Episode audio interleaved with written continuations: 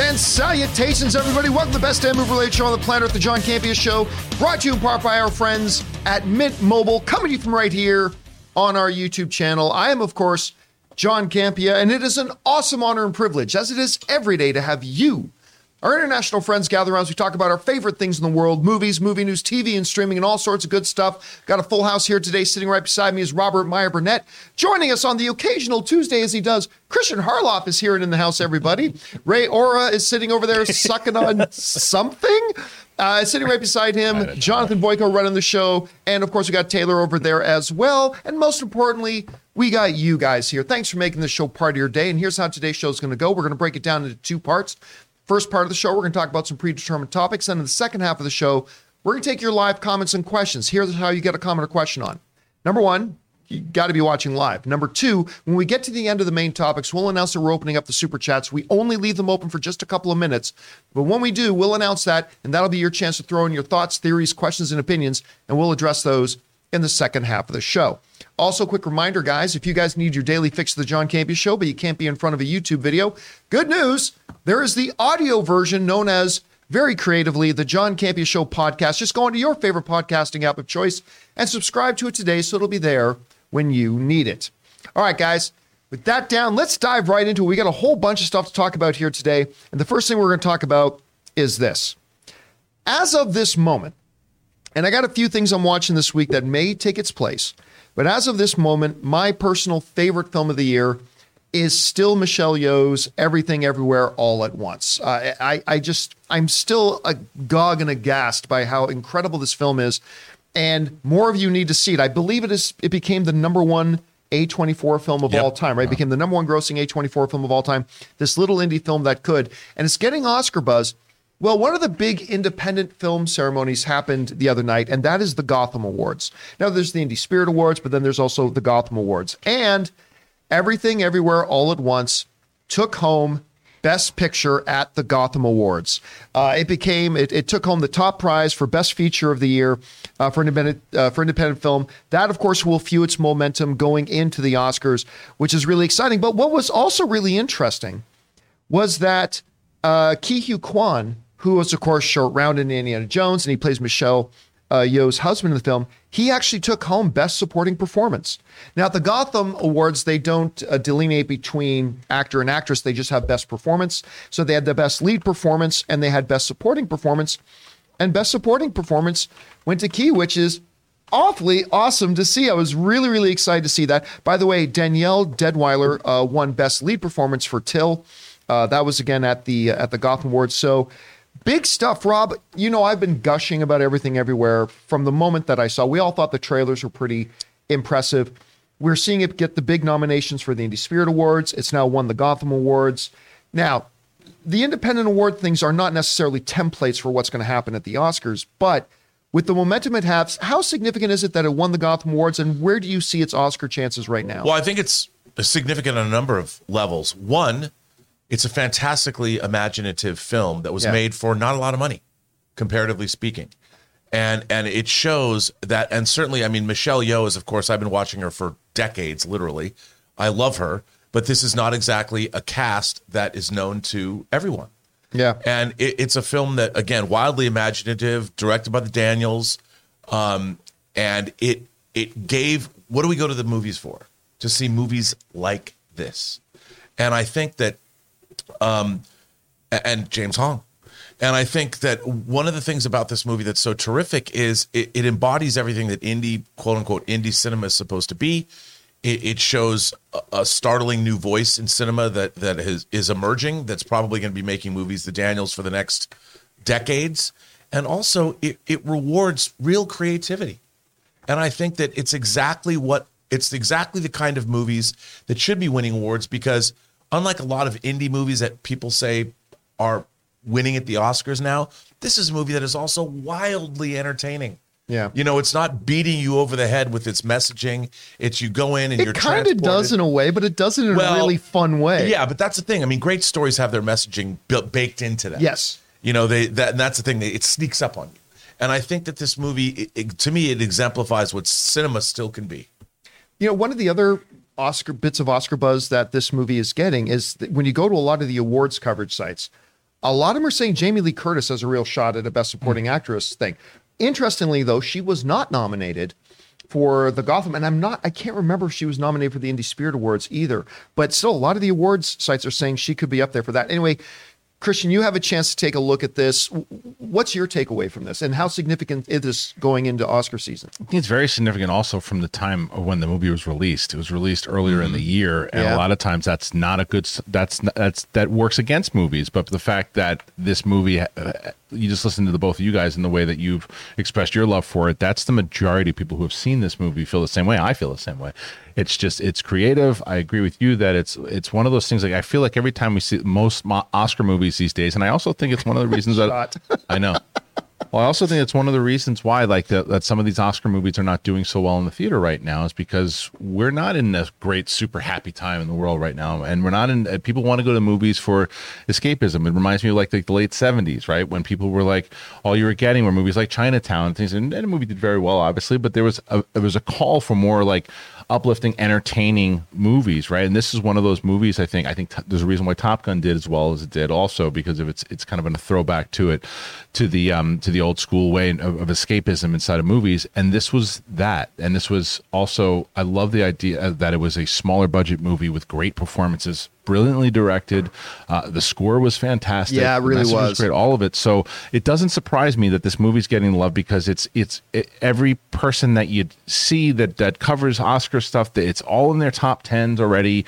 The movies to be looking out for. Everyone's talking about it, and the fact that when the buzz starts happening, if your movie, if it, even if it came out in February, March, whenever this movie came out, and it's still in the list, you've got a good chance, and yeah. obviously that's the case of what just happened. And I love that Ke, uh, Ke Huy Quan is back, because that's it's similar, not, somewhat similar to like the the comeback of Brendan Fraser. Although Brendan Fraser was, I think, maybe even more so for yeah. Ke, right? Because he's been gone for, we knew him as whether it was Short Round or uh, or Data, you know, and now to see what he's capable of now as an adult, and he's doing all these new things. He's gonna be he's gonna be in the new Marvel show also, I think, coming up. Is that is that right? Is it, is it, yeah, it's Marvel, right? Yeah, it's the Secret Invasion. I think maybe he's in. No, I don't well, think he's in Secret, Secret Wars. Secret Wars. Sorry, yeah, yeah. not Invasion. Secret Wars. I always get the two confused. But anyway, it's great to see him coming back in general. Wait, did we? Are you Brendan Fraser's going to be in? Secret? Not Brendan Fraser. No, K. no K. K. Oh, okay. I'm like, wait yeah. a minute, wait. Yeah, what? I'm just saying that. It's, Are you it's, thinking it's, of Batgirl? No, no, no. It's actually a parallel between the two of them, and the fact that they both have these these comebacks, and especially him, even more so. The the one point you brought up there, which I think is so key, is the fact that it, no it's it's not often when you get those films that come out early in the year that have had that being at front of the forefront of everybody's minds right. throughout the whole year. What was the one uh, about the kid where they shot over seventeen years? Oh, uh, oh boyhood. boyhood, yeah, Boyhood, right? Like that was one. That was another example of that, right? That yeah. got the early year release, but then kind of just lingered there the whole time, and then started against Moscow. So, all right, guys, question is for you. What do you think about this? Everything, Everywhere, All at Once is taking home the top prize at the Gotham Awards. Will that momentum flow into the Oscars? Did you see the movie? I know some of you didn't, but you got to get on that. Whatever you guys think, jump down to the comment section below and let us know your thoughts. All right, guys. With that down, let's go into our Mint Mobile hotline question of the day. If you've got a question, you'd like to hear your voice on our show, go ahead and call our hotline number anytime, twenty-four seven. That's nine five one, two six eight, four two five nine. Leave a message there, and maybe you'll hear it on the show. Today's question is about James Gunn saying that D C video games are going to be in canon with the movies. Uh, let's listen to this. Hey, what's up, guys? It's Phil from Arkansas. James Gunn was on Twitter saying that from this point on, even the video games that are D C are going to be in the same universe as all the D C movies. It's hard enough having a cohesive movie universe. Do you think this is the right step moving forward into all this? Love to hear your thoughts. Thanks. All right. Thanks a lot for sending that in. And of course, one of the most exciting things, other than Hugh Jackman coming back as Wolverine to be in a Deadpool movie, is that James Gunn is running with Peter Safran a brand new, newly created D C studio. And that is one of the most exciting things in the world. Now, what's he going to do with it? Well, he, as he always is, James Gunn is very, very active on social media, very interactive with people who write to him on social media. And somebody just straight up asked about the video games and stuff like that, and asked if the video games will tie in with the movies, to which James Gunn simply said, yes. That that was it. That was the, the full extent of his response. Now, that, of course, started generating a lot of the headlines that James Gunn is saying that the video games are going to be in continuity and canon with the movies and all that kind of stuff. I, I'm not so sure that's exactly what he was saying, because he also said that, you know, a lot of stuff is going to be in continuity, but James Gunn also this week came out and specified that while we are creating our D C cinematic universe, we are also going to have standalone movies continue. And that's going to, which I loved hearing, because I love the fact that they do some standalone stuff over there. My impression that I got from that was that I'm not sure he's necessarily saying every video game that comes out that has D C characters in it is necessarily going to be in canon, but rather maybe some of them will be. I mean, maybe yes, maybe no. But Christian, I'll tell you what, when I heard this initially, that he was saying that, you know, games are going to be in continuity, I had traumatic flashbacks. I know where you're going. When Disney took over Star Wars and they said, from now on, everything is canon. The video games, the comic books, the the uh, stories you tell your children at night, the movies, the T V shows, it's all in canon. And I remember... Don't leave out the part when she, then Kathleen Kennedy went and said, are sales going up after I said that? Yeah. and, and then hung up quickly. Right. But I remember saying, well, this is very ambitious, but I don't know how long that can last. Now, and of course, it didn't last long. And eventually... It wasn't, was it Pablo Hidalgo who eventually once said when, when the book started, look, when you get something as deep and as complex as Star Wars, you're never going to be able to keep everything in canon. And we started recognizing in certain books, certain canon was being broken. And then Pablo Hidalgo made that infamous quote, well, when you're reading the books, the part that are uh, consistent with the movies, that's canon. And the parts that aren't, aren't canon. To which I said, you're not sort of pregnant. You're either pregnant or you're not. Right. It's canon or it's not. So I had a little bit of flashbacks about that. But I, again, I think that's what James Gunn meant, was that it's some of them will be in canon and some of them will be, I don't know. You heard him say this. You saw the headlines. What's your takeaway from it? So I thought the exact same thing, but the difference is this. I think that it goes back to the whole point of what we were talking about when you have someone like James Gunn, who is also, by the way, a massive Knights of the Old Republic fan and a massive gaming, yeah. a massive Star Wars fan. He was probably as excited as we were when he heard all the, the stuff about the canon stuff inside yeah. of the games and everything too. And I also think that he is a ma- actual a massive fan of all this stuff as well. And and this is not a critique of Kathleen Kennedy. She is not of all of this stuff in general. And I think that that has to count when it comes to introducing the games and the stuff, because it means you want to connect all of it. It's not just to sell it and then say, we don't have any source material. What?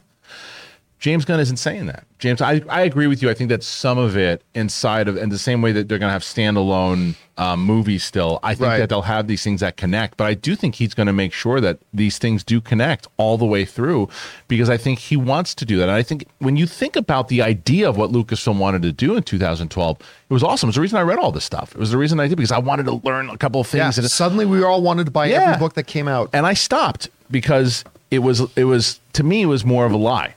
To be honest. Yeah. And even when you look at like K two S O and Andor, we know how they meet in the comics. You think Tony Gilroy is going to stick to that? Probably not. Right. But I don't think that, I think that James Gunn says that in general, if he wants to have these certain things that connect, they're going to. And I think you'll have these through lines that'll make sense, that, that you'll be rewarded. That's the whole thing. We want to be rewarded if we get this stuff, right. if it plays to canon. And I think you will, with certain games, with certain shows, with certain animated uh, properties for sure, and certain movies. I think it'll connect, and they'll be very clear and precise about what is and what isn't. I, I've got that confidence in, in Gunn and Safran. One of the other dangers here, Rob, that comes along with something like this, back in the eighties and nineties, the comic book industry faced a, a a massive problem, which was, you know, you had all these comics and they all try to interconnect with all the other comics with their storylines. Okay, you read Amazing Spider-Man one. The story continues in Bishop special issue number three next week. And all of a sudden, you know, you're somebody who'd like to collect two or three comics every month. Now, if you wanted to follow the story, you had to get all of them. It creates... the danger, not that this will be realized, but the danger that, are you creating a D C world where, okay, well, wait a minute. If I want to watch this new Batman movie, I have to go back first and play the D C Legends of Tomorrow game, because that's can it, it, like how, how close and how dangerous do you think they got to tread here to that line? Like, how can something come positive come out of this? Well, I, I, the, the real problem is that there are very few people that can that have a grasp of how this would work. And the thing about it is, I honestly believe that it's the one place where people that are around, I'd say, my age, you had to have lived through this period of time, and you have to understand how to make, like in James Gunn's case, he's a novelist. He's written for film companies. He's now an A-list director. He's a gamer. He's a geek. He was there when Star Wars was new and has watched all of this happen. The rise of D and D, the rise of video games, all of it. He's been a part of all of it. He's a huge fan of all of it. So unlike, you know, Kevin Feige specialized in one thing, James Gunn has a holistic understanding of all of this.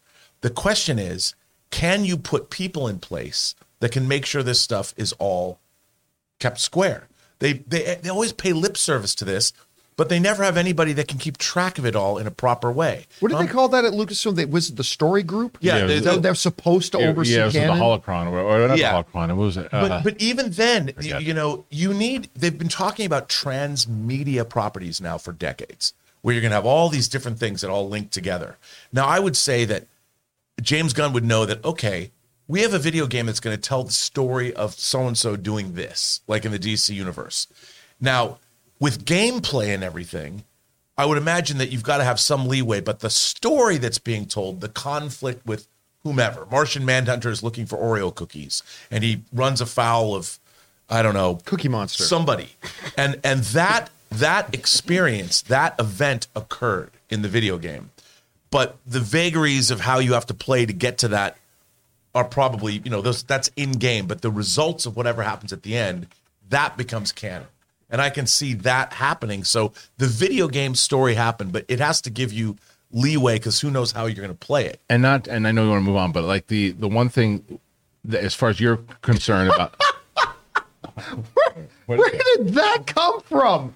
The did, wide world of the internet. Where I, searched it. I mean, I, I said when I said Oreo cookies, I, this was not just some random cookie. That's the Mar- Martian Manhunter loves Oreo. Okay, so you actually okay. I was going to yeah. say where did this well, thing come from? Well, one of the things that you, that you had mentioned, you're concerned with that because you could get lost if you didn't see it, right? You yeah. know, you know who did it really well, even though the movie following wasn't great, was The Matrix. Yes, Animatrix yeah. was done very well. There's there's stuff about how the kid was found inside it. If you didn't see it. And you, you saw the movie, you didn't need to see yeah. it. There was the video game that they had for The Matrix that played into a lot of stuff that happens in the movie that if you played it, you were rewarded and you, oh, because it was canon and it did make sense, but you didn't need it.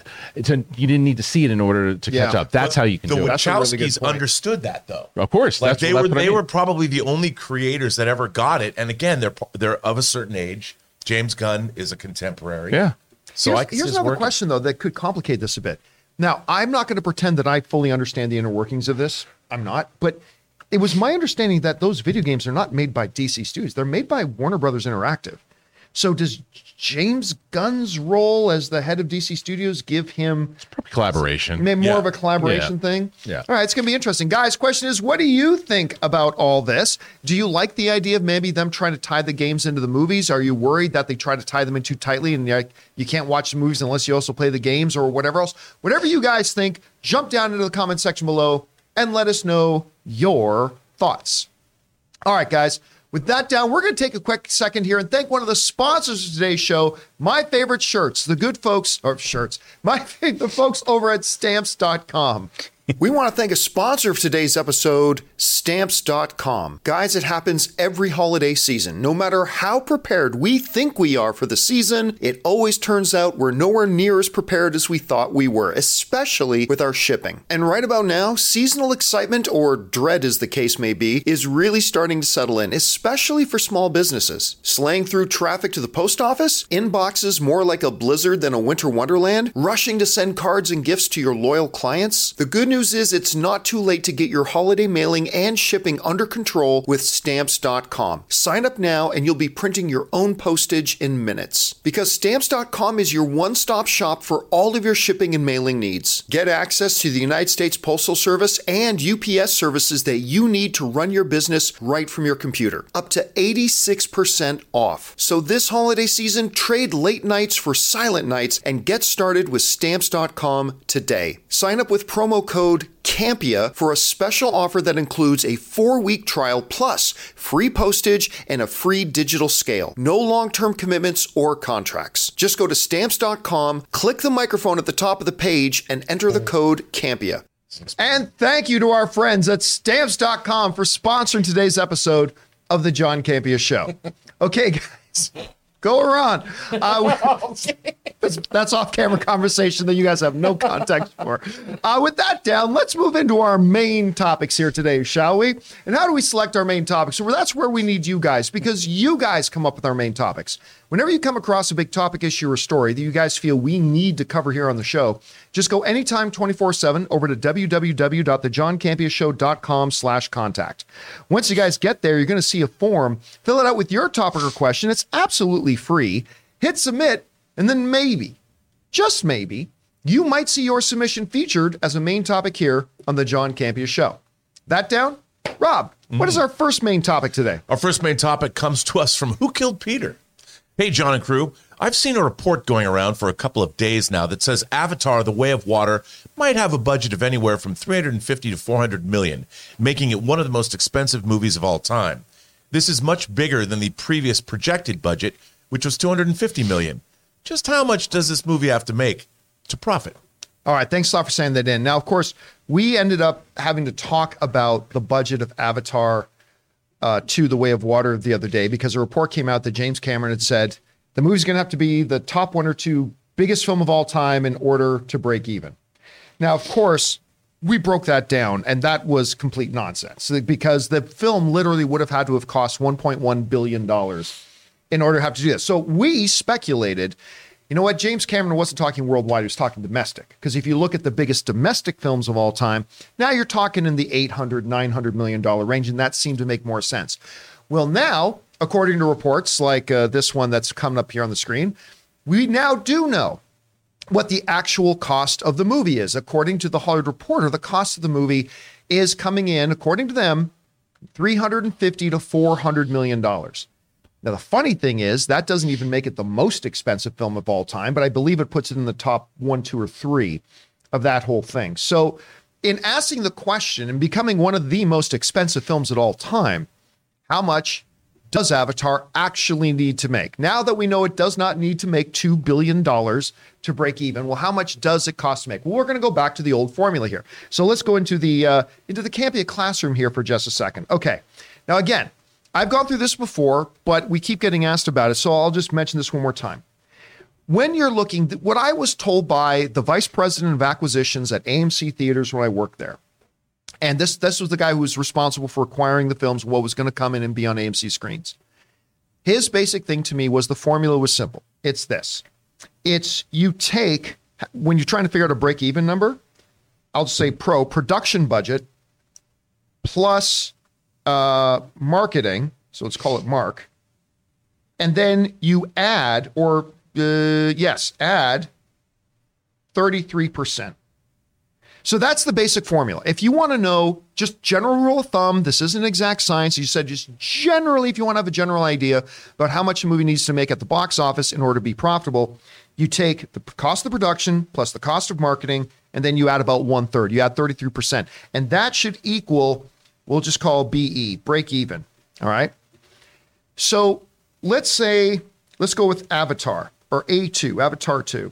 So if they're saying the production budget equals, say, four hundred million dollars, let's say that this is going to be one of the most expensive marketing campaigns ever. Okay, so let's say the marketing equals, well, not the most, but really, really up there. Let's say two hundred million dollars, okay? Well, now you're talking about six hundred million dollars, add about thirty-three percent, that's roughly another two hundred million dollars. So you are looking at an eight hundred million dollars break-even point for Avatar two, which, if you go back to our conversations about the James Cameron saying it needs to be one of the biggest things of all time, and we said he probably meant domestic, this number represents that. It represents one of the biggest domestic box offices of all time.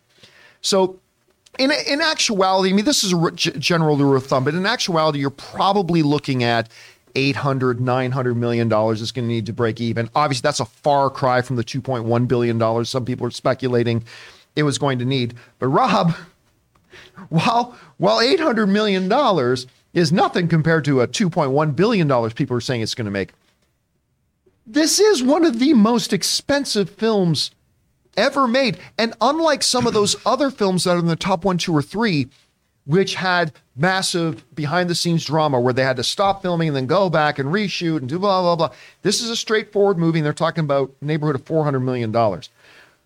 Does that make sense to you that a movie like Avatar, The Way of Water, would be one of the most expensive films at all time? And does an eight hundred million dollars in that neighborhood target, is that a manageable break-even point, or could this movie be in danger of being a money loser? Well, I mean, of, of all the movies ever made, I would bet on this one. But there's also a number that people always forget when they talk about box office and how much m- money a movie needs to ma- make to break even. And, and it also deals with studio accounting. There's studio overhead. And and that doesn't, it doesn't, like a, a movie is a business unto itself. You create a new L L C and there's the there's the production budget of the movie itself. But then there's also the overhead of the studio. And the studio charges every movie with that overhead, which isn't necessarily a part of the production budget of the movie. That comes in later, and that could be, depending on how creative you want to get with your accounting, uh, a lot more money as well. That's why they always say, like, Peter Jackson would sue Warner Brothers because Warner Brothers says, uh, I know Lord of the Rings made a billion dollars, but it has yet to break even because they keep adding. And that studio accounting never goes away. It keeps happening because movies are an ongoing business proposition. They're not just making money for their box office release. They make money for years.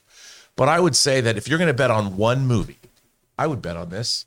I mean, it's still, the real question is, how much profit do you expect to make? And the studios, they're not making, like, even if you make a movie that's one hundred million dollars and it makes a billion dollars, how much profit do you really make at the end of the day? one hundred million dollars? two hundred million dollars? There's eight hundred million dollars that's going out. I could see this still being profitable if this movie, but they're expecting it to make two billion dollars. Yeah, and I think and, I don't think it will. And if it doesn't, I mean, even if it made two billion dollars, I bet they would be happy with a two hundred million dollars profit. Well, that gets into creative accounting. I mean, like that's, yes, that's, no, but, but but the thing is, there's a lot of there's a lot of there, and that's ho- Hollywood is masterful at creative accounting. The Art Buchwald case in Coming to America, which people don't remember, but that was a big deal in Hollywood. Uh, in terms of how people get paid, you've got everybody from Chris Carter suing Fox for double dealing itself with X-Files. I mean, there's so many different examples where it, when you actually look at Hollywood accounting, you can make it so no movie looks like it was profitable. Yeah, if you wanted to. If you wanted to. Christian? But, yeah. You know why Fox sold to Disney? Uh, you know, it was one of the reasons. They, I mean, they, Fox was the one that greenlit this a while ago, and Disney obviously was put some, I wonder how much cost Fox put into this and how much cost Disney put into it, you know, and how much if Disney's going to lose if it doesn't make money, and how much I guess they pick up a lot of the debt that Fox. Well, they had anyway, when you buy the company, up, they, buy pick, the they picked all the yeah, debt, right? Yeah, so, them. so they're gonna. But I just wonder how much, if anything, you know, they had made back with other movies at that point to cover up for it. I don't know, but e- either way, you've got this movie that I think is going to do very well. I think it's going to because the reason why I think it's going to do. There's no other game in town in December at all. Like, Avatar is the only big movie at all until February.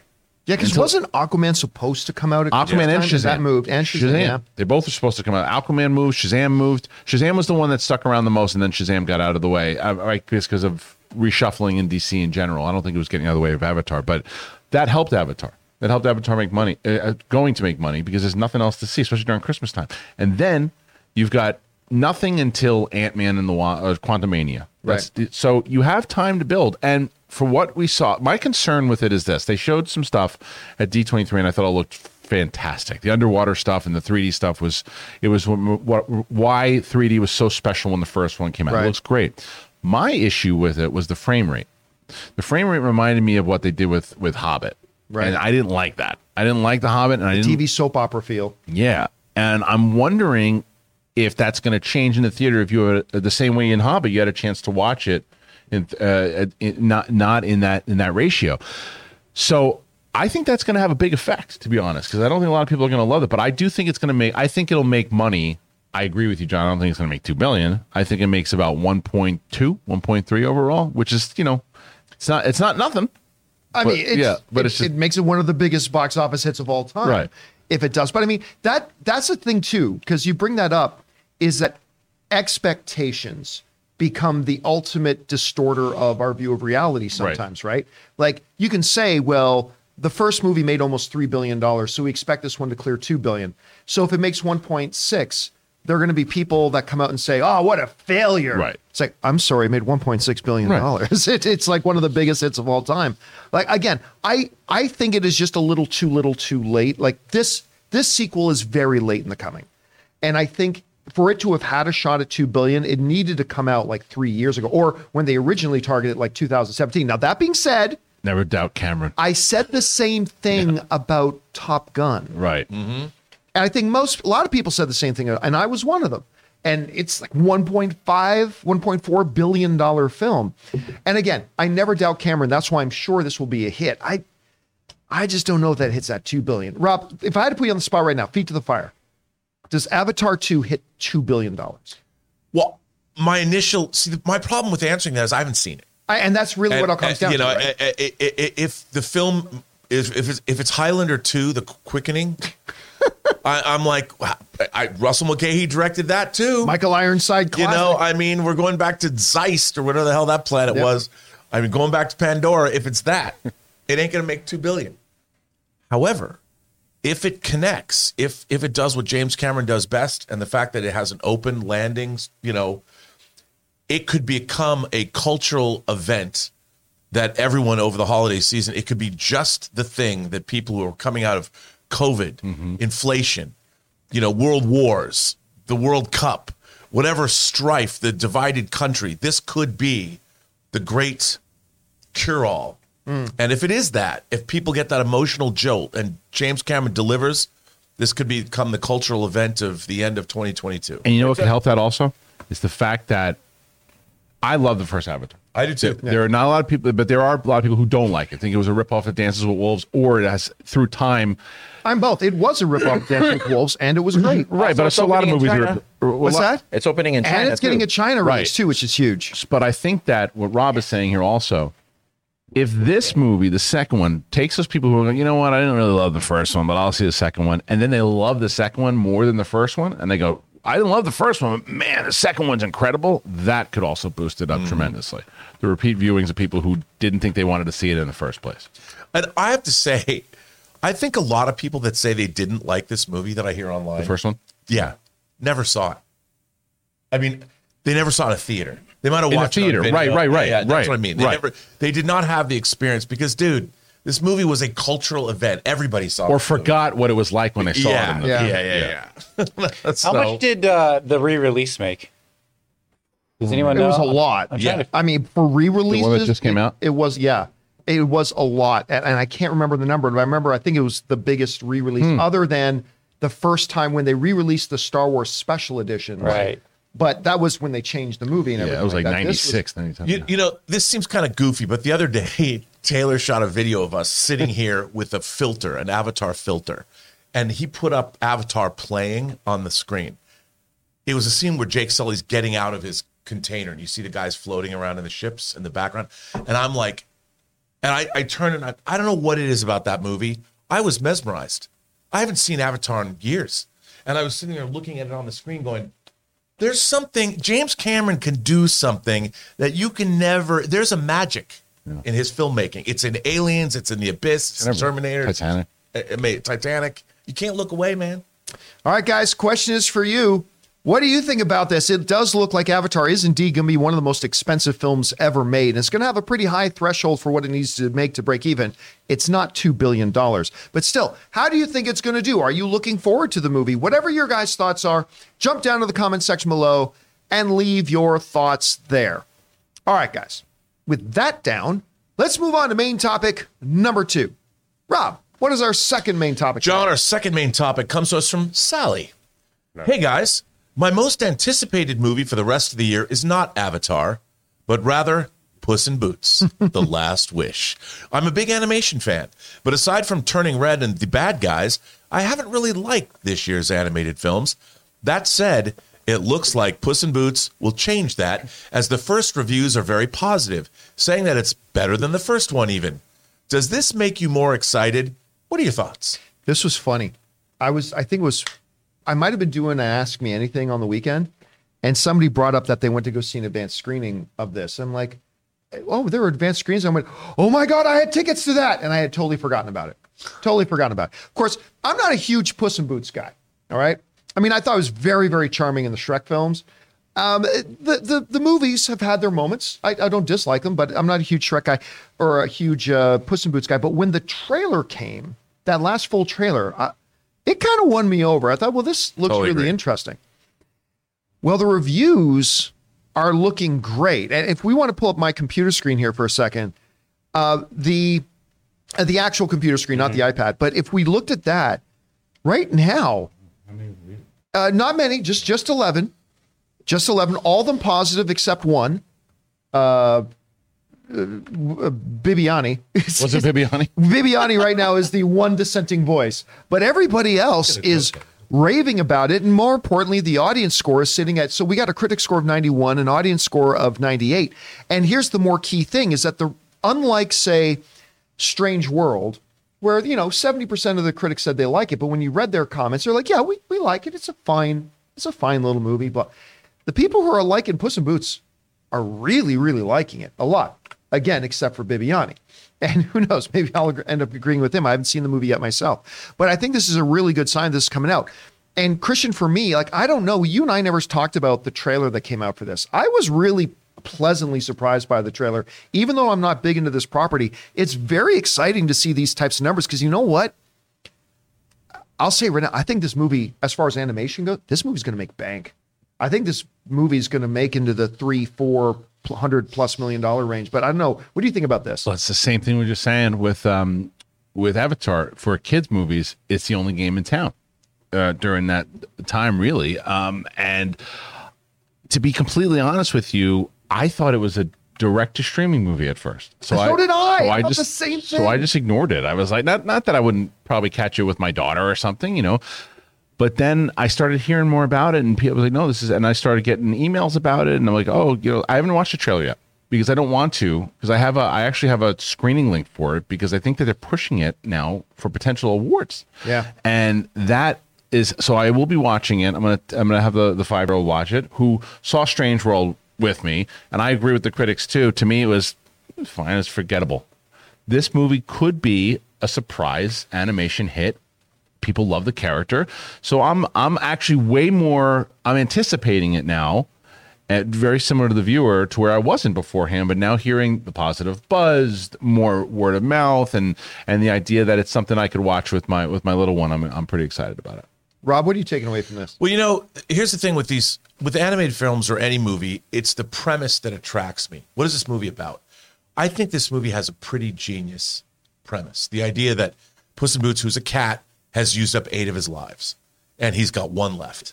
I'm, as a cat lover, John, that premise is fascinating. Oh. But no, but it's fascinating to me because it plays on the, you know, the the whole myths of, of felines and all that. And I love the idea that you've got this hero, call it anything, but the hero knows that he has to hang up his, his spurs. Like this is this is the end of the end of a, it's uh, it, it could be Unforgiven. You know, the same way like. One last mission, one last ride. I have to do one last thing to redeem myself. That's a great idea that always works. And the fact that watching it, when you watch this trailer, dude, the tr- you'll you'll be like, okay, everything. Goldilocks and right. her three bears. Everything about this movie looks like an animation is only as good as the ideas behind it. The gags, the story, the execution. This to me looks like, just from the trailer, a movie that I, as a jaded film goer, I'm I'm like, I want to see that. Uh, if this were live action, if it was animation, I'd still want to see it because the premise interests me. I want to know, how does this story resolve? I I have to admit, there every once in a while, there'll be a moment in a trailer where I don't nearly spit up whatever it is I'm drinking at the time. That scene where, because he's got to retire because he only has one life left, so he can't do any adventuring, and he goes to that old woman's house with all the cats, and he tries to use the toilet. She goes, no, no, no, you have to go over here. And she puts him down in front of the litter box. And Puss in Boots is looking at the litter box and he says, this is where dignity goes to die. I just about died. But that's a great gag. Yeah, it is. I mean, that's a funny, it shows, there's wit in this film. Yeah, there seems to be a lot of it. And listen, I'll tell you what, I get, while I'm, you know what? I, I'd be remiss. Um, I have, I never thought they existed, but apparently there are people who are not just fans of, but obsessed with the world of Shrek. Hmm. Uh, we've got one of them in the office. I have never met anybody more obsessed with Shrek and the world of Shrek. So I must ask you, Taylor, mm-hmm. uh, it, it's a spinoff, but yeah. our, where's your excitement level for Puss in Boots? Through the roof. Uh, I am so excited for this. We're all going to go together. We're all going to dress up as cats. When you say we're all going to wear boots. Who do you? Who, uh, I mean, Ray, I mean, Jonathan, and John, I mean, Rob, Christian, you could bring your five-year-old. Have you enjoyed your time working here? Would you like it to continue? The only no, people sorry. more excited for Puss in Boots two than me would be Smash Mouth, because look at what it's doing for them. That's right. I mean, they're suddenly going to be relevant again. Yeah. All right, guys. Question is for Relevant's you. Relevant's a strong word. well, they're all, well, they're all over TikTok. Strong word. What do you guys think about all this? The the word coming out about it is like really, really exceptional. Uh, did you like the trailer? Maybe you don't care about the property at all. Are you looking forward to it? Whatever your thoughts are, jump down to the comment section below and let us know your thoughts. All right, guys, before we continue on here, we're going to take a second and thank another sponsor of today's show. They do make my favorite shirts. Our friends over at True Classic. We want to thank the sponsor of today's video, True Classic. The holidays are here and there is plenty of t-shirt cheer thanks to our sponsor, True Classic Tees. Guys, we have the perfect gift for your wish list. True Classic Tees are a gift for you, for her, and a great present for any guy in your life. True Classic is on a mission to maximize men's confidence by making them look good. Get twenty-five percent off True Classic with my exclusive link, true classic dot com slash Campea, and the discount doesn't stop there. You'll save even more during their site-wide sale. Guys, like most of you, I have always struggled with finding the right shirts for me. Either they're not all that comfortable or they don't fit me all that right. Well, the best thing is, is that True Classic's team has designed t-shirts to make guys of all sizes feel confident in their clothing. These shirts taper off towards the bottom, but they fit tighter around the chest and shoulders. This is the perfect look that can be achieved by every body type. And they offer other menswear as well, ranging from polos to workout shirts designed to keep your body feeling nice and comfy. So guys, get twenty-five percent off at true classic dot com slash Campea. Free shipping included on purchases over one hundred dollars. That's twenty-five percent off at true classic dot com slash Campea. And thank you to our friends at True Classic for sponsoring this episode of the John Campea Show. Remember, guys, when you support our sponsors, you're actually supporting us. So go on down into the comments or into the uh, description of this video. And right near the top of that description, you'll find links to all of our sponsors and their promo codes. And once again, thank you to the folks over at True Classic. All right, guys, with that down, we're now going to move on to main topic number three. Woo! Like, Rob! Like a cat. What is our third main topic today? John, our third main topic comes from Film Zone. First Pooh, and now How the Grinch Stole Christmas is getting a horror film. They say it's a spoof to get around copyrights using the Mad Magazine names changed to spoof names for the film. A movie poster is dropped with the Grinch holding a knife, and Cindy Lou scared in its reflection. The poster also confirms a theater release for the film. Wonder what the Doctor Seuss family thinks of this film, and will they take action or ignore it? And is the film protected as a spoof film? All right, thanks a lot for saying that in. And uh, there's not just a poster. A trailer has dropped. There is now a trailer for The Mean One, which is out there. This is the, the webpage, uh, joe blow dot com. And they, it looks a lot like the Jim Carrey version of, you know what this... That's what kind of worries me. Like, could they be sued for art, like... like art Probably direction? Not, because it is the Jim Carrey version of itself was an iteration. But I, this is what gets me. When the Pooh, Blood and Honey thing came out, I thought, you know where this movie came from? Somebody found this bear mask and said, wouldn't it be funny if he was a killer? And they, so I, I have a feeling somebody found in their garage this Grinch mask and said, let's make a horror movie out of it. So I will tell you what, though. I watched the trailer, oh, no. and I want to see this movie. Oh, no. Now, for those of you who don't know what this movie is about, uh, this is how the movie is described. This is the synopsis of the film. It reads as follows. A hairy, green-skinned grump in a Santa suit living on a mountain high above the town of Newville, not Whoville, Newville, uh, despising the holiday season. Young Cindy, you know who, uh, Crystal Martin, whose parents were butchered by the Mean One twenty Christmases earlier, is returning to the town to seek closure. But when the Mean One launches a new reign of terror that threatens to destroy Christmas, Cindy finds a bold new purpose, trapping and killing the monster. This is exactly what Pooh, Blood and Honey is. It's the exact same thing, taking this beloved childhood thing and tra- Now, I would say this fits better than Pooh because I could see the Grinch murdering folks. I could totally see the Grinch straight up murdering. And this whole concept that the mythology is a little bit different than the way we've been told. Sure, Cindy Lou walked in on a Santa impersonator in their home, but instead of giving her milk and cookies and sending her off to bed, he murdered her parents and then disappeared back into the hills. I'm not going to lie to you. I want to see this. I thought the trailer was funny. I want to check this out. When they say theatrical release, I think somebody's probably booking the Spartan Five at their local mall for an afternoon to play it in theaters. But I don't know, wherever it's going to play and however you're going to see it, I want to see it. But it highlights that this is now a trend because not only do we have the Winnie the Pooh thing, now we have the Grinch. I also saw that there is a Bambi one coming called Bambi the Reckoning, where now little Bambi is going through the woods and murdering humans who he holds responsible for murdering uh, his mother. So, and I'm sure there's going to be more.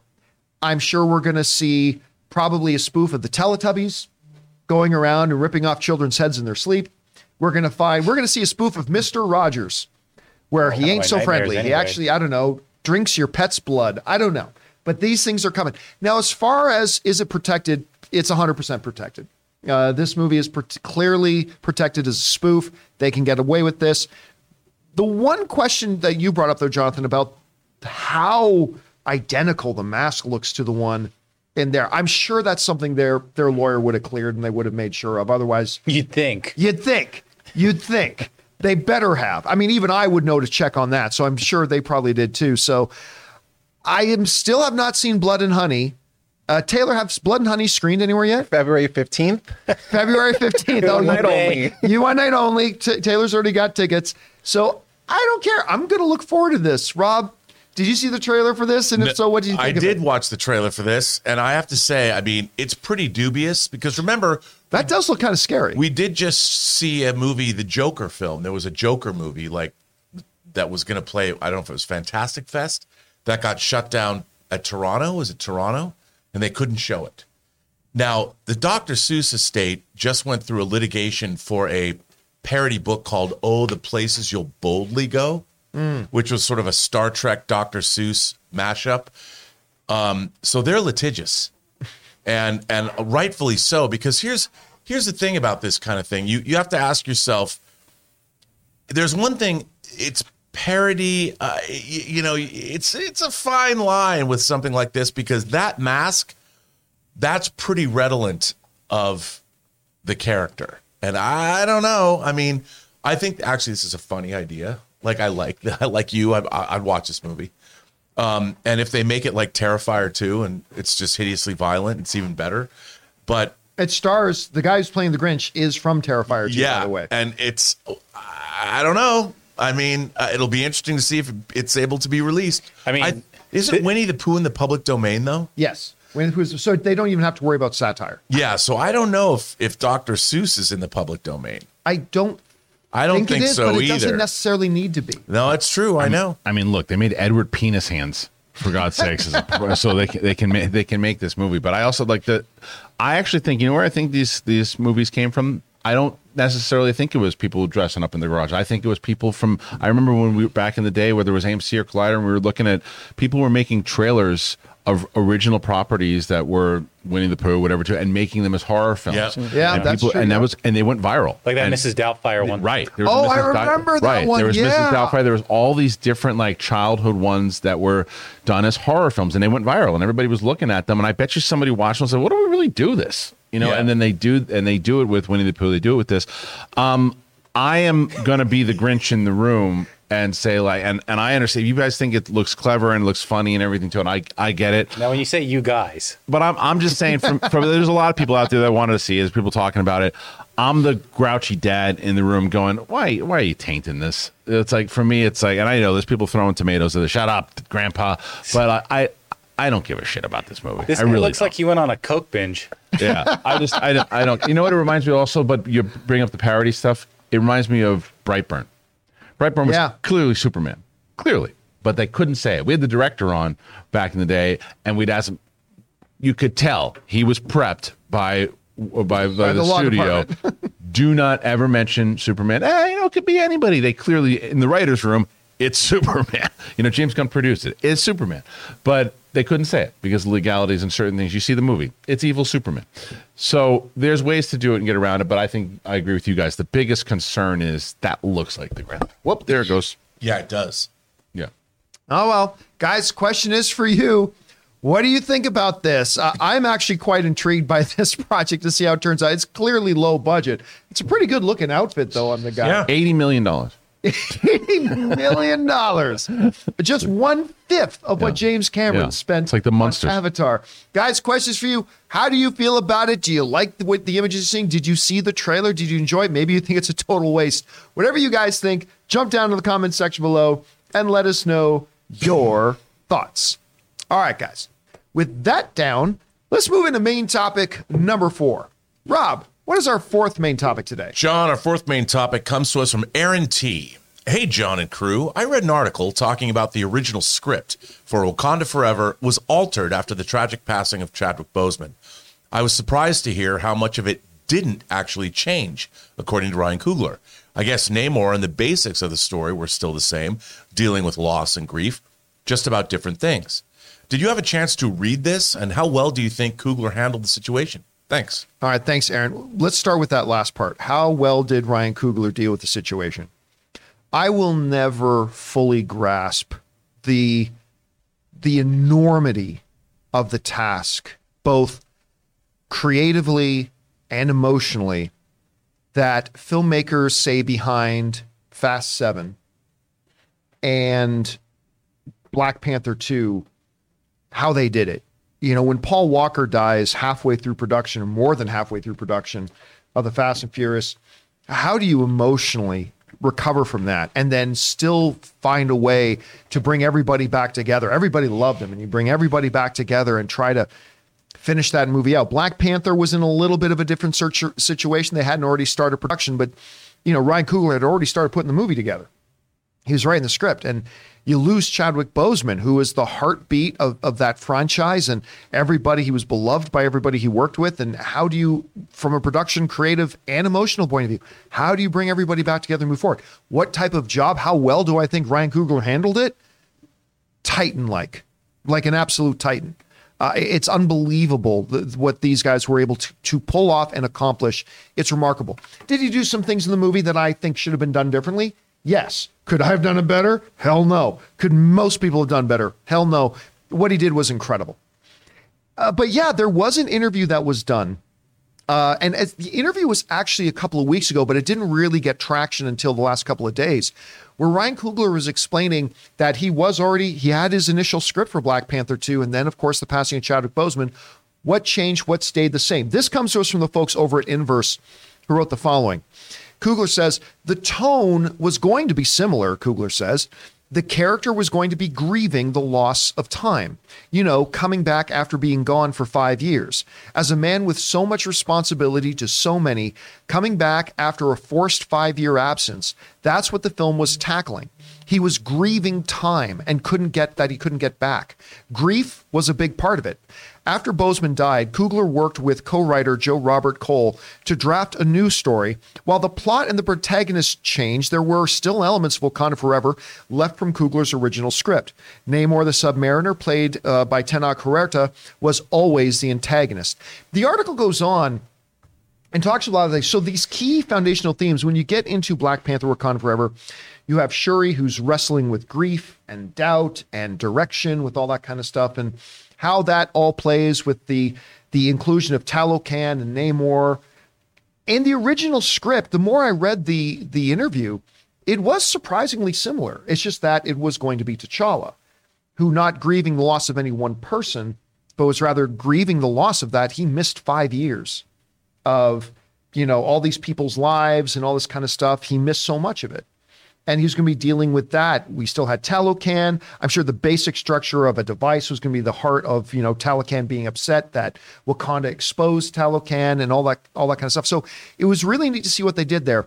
And what they did was very creatively say, take those themes and just transmute them from T'Challa's character into another character. Again, I don't agree with the choice of which character they ch- transmuted that to, but it was done effectively well. It was done very, very well. Because I'll tell you what, watching that movie, I never once felt like this was a movie. You know, you, you watch Justice League, the theatrical version of Justice League. And while I enjoyed watching that movie in theater, you could tell this is a hodgepodge of different visions and different things trying to be crammed together in one movie. When I watched Black Panther: Wakanda Forever, while I didn't completely love it, it felt like a pure original film. It never for a second to me felt like it was a movie that was being patched together or updated from a previous script before right. Chadwick had died. So yeah, I was really surprised to read how much of it was truly similar, how, how the bones of that original script were able to be transferred over. And when I read that, then I really respected what Coogler was able to do there. Anyway, Christian, you read this article, you, you see the similarities that he was able to bring over. It must have been emotionally incredibly difficult to take these themes that you wrote for Chadwick and now moving them. And now instead of grieving time, we're actually grieving Chadwick. What do you make of this, and how well do you think Ryan Coogler managed that? Masterfully. I mean, absolutely masterfully. The, the, very similar to, to what you just expressed. I think that one of the things that you had mentioned inside of the, ironically, the time, as he mentioned, I think that that's what makes this so um, spectacular. Also, this story is the amount of time he had to do this. Yeah. He didn't have that much time. They announced it. He had written the one that was going to come out with Chadwick. Chadwick then, Chadwick went, you know, was diagnosed and then was, obviously a lot of people knew in his circle, but that disease is, a, it's, it's a, it's a bitch. It's a real, pardon the French, a real fucker. And it took him fast. And they, as you said, had to had to grieve, and then they had to work, and they had to put it all together in a way that it all made sense. And taking, it makes a ton of sense that you're looking at it and you're going, okay, w- w- this is what I have here. Because not only are you trying to piece together the stuff that's obviously going to make sense, you also have to do it in a way that you're paying respect and that you're doing it in a way that you're not, I, you want to do it in a way that you're honoring you, the person that you love. In the way that you'd listen to the conversations that they had. Those, this is a real love that they had, not just between Coogler and, and Boseman, but between Boseman and the entire cast. So putting that all together, making sure it all works. And I agree, there's a lot of stuff inside of that script and inside of the movie that I think could have been cut, wasn't necessary, but I, I echo exactly what you said. Could I have done any better? No. Could a lot of people have done any better? No. He did a great job for what he did in the amount of time.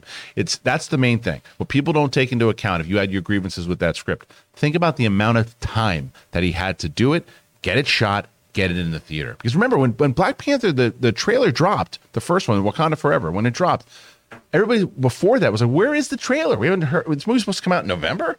Nobody's saying that. Nobody remembers that now. But everybody was saying, where is this? We haven't even seen it. The first trailer drops. Nobody even said, oh, it's going to be, there was like, this is amazing. It was so good, yeah. That trailer.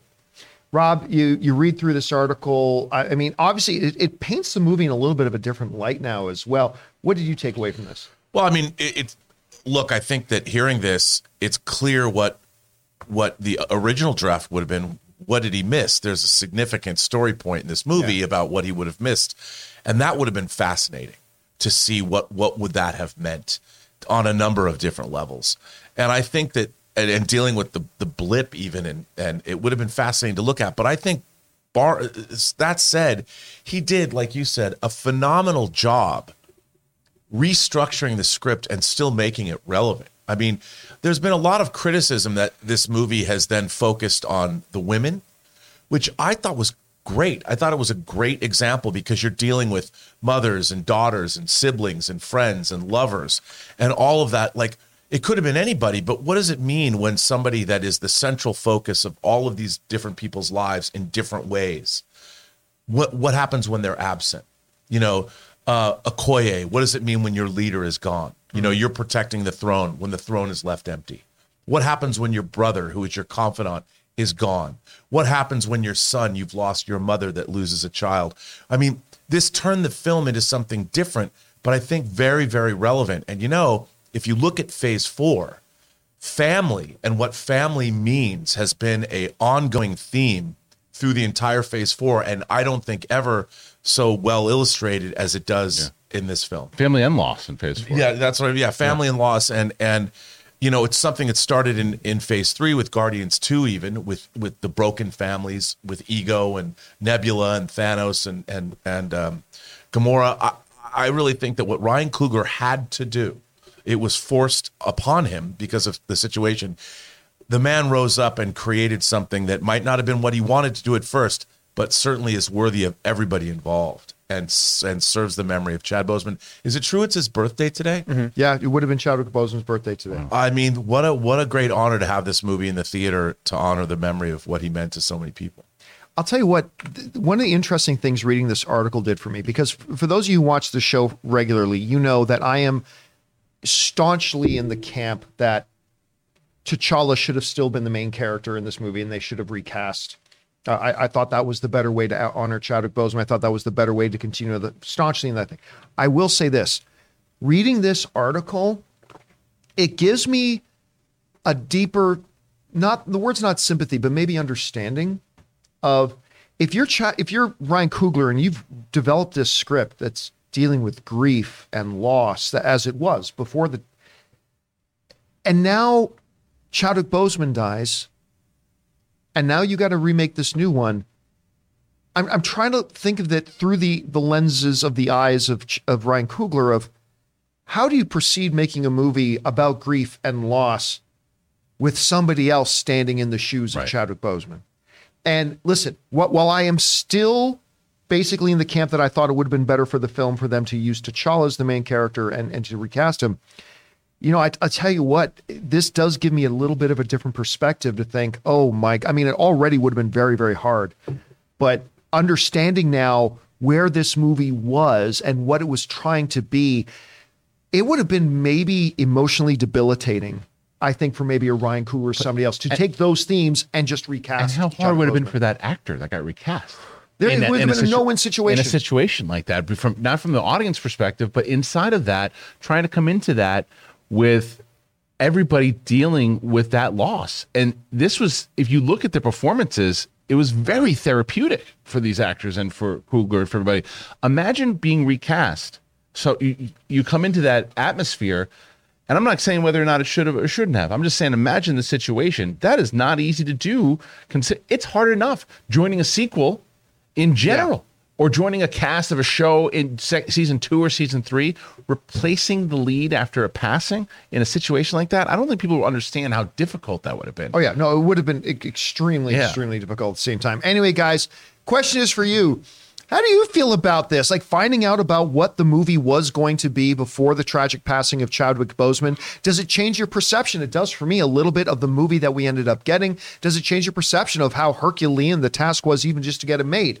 Whatever you guys think, jump down to the comment section below and let us know your thoughts. All right, guys. With that down, let's move on to main topic number five here, shall we? Rob, what is our fifth main topic today? John, our fifth main topic comes from Fifi. Hey, gang. Today I woke up to the news that Legendary has signed a distribution contract with Sony, moving away from Warner Brothers. This was a possibility under the old regime, but I thought that David Zaslav worked his magic to retain them as partners. While Dune Part two will be distributed by Warner Brothers still, what does this mean for the studio moving forward? Thanks. And have a great one. All right. Thanks a lot for writing that in, Fifi. Yeah, this news broke shortly after the John Campea show ended yesterday. And listen, I know not it's talking about the inside baseball stuff is not the sexiest thing in the world. This is seismic. This is huge. Legendary has made some of the biggest box office hits, some of the most popular movies over the last decade or so. And they have been staunchly, you know, at Warner Brothers. They went over to Universal for a spell, went back to Warner Brothers. They did Kong versus Godzilla, they did Dune, you know, all that kind of stuff. And now they have pulled up the stakes and they have moved over to Sony from Warner Brothers. Now, this is not surprising. Uh, this is the stupidest move, I think, in Hollywood executive history when Jason Kolar, then head of Warner Brothers, decided to pull a fast one on everybody and just announce, without consulting anybody, that they were going to take all their movies in twenty twenty-one and throw them all on H B O Max, which more than anybody else came as a big surprise to Legendary Pictures, who financed all the big things and had deals with them and were given no heads up. That day, that is the day. It wasn't yesterday when the announcement came out. That was the day that the bridge between Legendary and Warner Brothers was burned, and burned permanently. And you knew they weren't going to come back after that. Now, with David Zaslav and a new ownership coming in over Warner Brothers, I think you were on the show that day. You know, I said, it's going to be a really key moment here. Zaslav's got to be able to pull out some magic here and show that you can be the one to rebuild that bridge. You got to be the one to keep them in the stable. And we knew it was going to be a tall order. He wasn't able to do it. And they've pulled up stakes, and they've now moved over. This comes to us from the folks over at the Hollywood Reporter, who said the following. The Legendary deal, uh, Legendary was the lead producer on two of the biggest hits of the pandemic, Dune and Godzilla versus Kong. But the relationship with Warner Brothers grew strained when former Warner Media chief Jason Kolar didn't loop in Legendary when they abruptly announcing it was sending all of its twenty twenty-one theatrical titles simultaneously to H B O Max. Sony's commitment to theatrical distribution aligns with our vision of how to best derive the most value for Legendary's movies, said Legendary C E O Joshua Grote. The incredible slate of movies that uh, Mary Parent has amassed are built for the theatrical experience, and we are excited about our partnership with Sony for this next phase of Legendary's growth. We are also grateful to Warner Brothers Pictures, who has been a valuable partner to Legendary over many years, and we look forward to continuing our work with the talented executives at Warner and Discovery. So it's done. A very nice, nice statement saying, but there's something in there that was really key. And that was, we love Sony because they are dedicated to the, to the theatrical experience. Rob, we were at CinemaCon this year when the head of Sony Pictures got up and just, they boasted, hey guys, we are about theaters. That, that's our movies. We make our movies for movie theaters while everybody else is trying to figure out, can we just make them for streaming and all this kind of stuff. Now, I talked to a senior person at another studio this morning, at least a text message with them. And their perspective on this is, from what they heard, the defining thing, because apparently Warner Brothers made a big push to try to keep Legendary, but that the defining breaking point was simply this. Sony doesn't have a streaming platform, and they simply did not feel safe going with either Warner Brothers, who still, even under Zaslav, they have a big priority with H B O Max, as they should, or another outlet that did. Legendary is not about that. They want to make sure that whatever partner they were going to have was laser focused on the theatrical distribution of these films and how to best get them out to their audiences. And for them, apparently, Sony not even having their own streaming platform was a huge selling point for them. So again, either way, it, it's it's unfortunate that Zaslav was not able to rebuild that bridge that Kolar burned. Uh, but from Legendary's point of view, I can see, and I'll tell you what, this is a huge win for Sony. Massive. This is a big, big win for Sony. Christian, you've been following this very mm. closely. We've talked about this before. What's your takeaway from this? The take is that Mary Parent was very smart in how she played this from the get-go when she started having the conversations. That's probably ultimately, if you go and have these conversations, you'll probably find out it was those initial conversations. I agree thoroughly that because they were so pissed off of the way that that was handled, right away they're like, screw this. Once we're lawsuits out, were brought up. Yeah. yeah. And they're like, screw this. Once we're out, we're out. And while the leadership was still not changed, and then they started getting on phone calls, making the preliminary calls, probably got into really nice phone calls with Mary a bunch of different times, who then they started to form this relationship throughout it. Then Zaslav might have just come in too late, because when he comes in, they're like, okay, yeah, this guy's not bad, but we really got a good thing now going with Mary. And yeah. she's really set this up. We've been talking to her now for six months, seven months, and she's saying the right things. And as you said, they don't have a streaming platform, and we don't have to risk this. My question is, I know that they said Dune two is going to be released by Warner Brothers. So what about the T V show? Because the T V show, that's still H B O Max? It's H B O Max. Okay, so anything yeah. Dune related is H B O. Is yeah, so all the, pro- all the properties they've already started with Warner Brothers, those that, licenses, those, those agreements, which still makes so well, Godzilla versus Kong all dude, makes sense. Will still be Warner Brothers. But it's a question now of the the stuff that they produce in the, in the future. This is something that Sony needed. It's something that Paramount should have gotten to the game, or or Universal should have gotten. Yeah, to the I agree because they're streaming. Um, but either way, Sony, massive win for Sony. This is going to be really big for them. Legendary has proven over the course of the last fifteen, twenty years to be a real uh, player. So, uh, but. It's not to say that one day Sony's not going to create a streaming service. They might not have one now, but you, but or acquire a pre-existing one. one hundred percent. But but as of right now, I see the move. But I do think that everyone talks about Zaslav. Everybody talks about Iger. Mary Parent made a big move here. Yeah, massive move, and she should start being in that conversation with like, this is what a really good executive does. Start laying the groundwork. This this this was not something that just oh hey why don't you come hang out with us? She's been working on this deal for a while, and she got it done.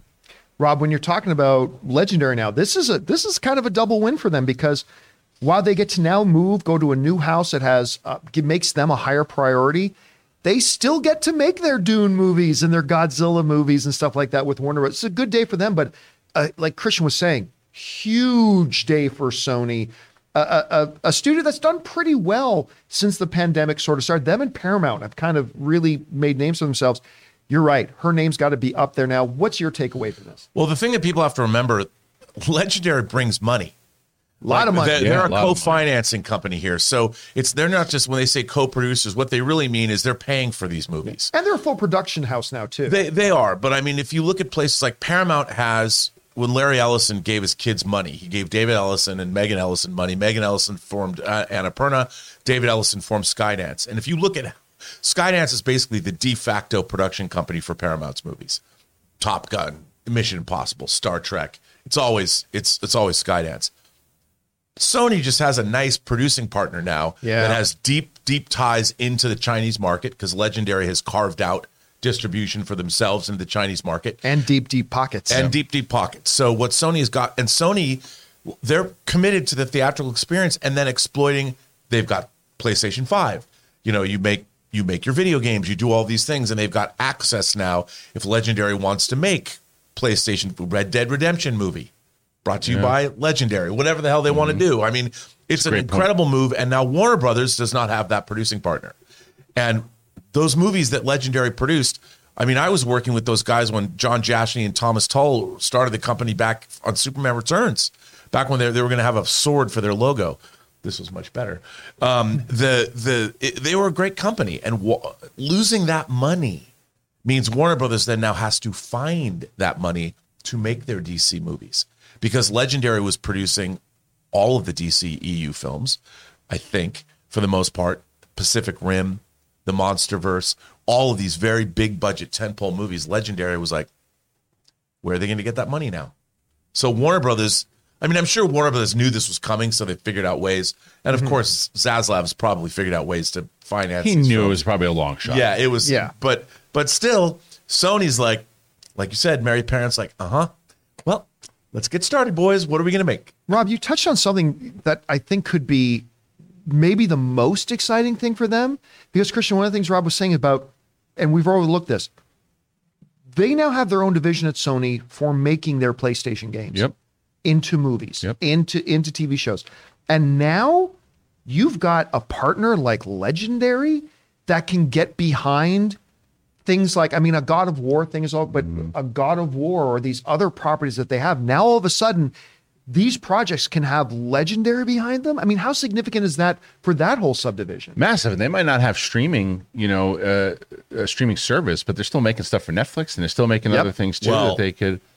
You just said it. Yeah. They can make people. They can make stuff for everybody. They can make yep. stuff for everybody. So that's that's the that's the thing, and that's probably another reason. Not just because of the theatrical, they're not beholden to one specific platform. They can sell it to wherever they want to go now. Make shows, make stuff throughout the video games. Do whatever they want to do, and have the budgets that Rob was just talking about.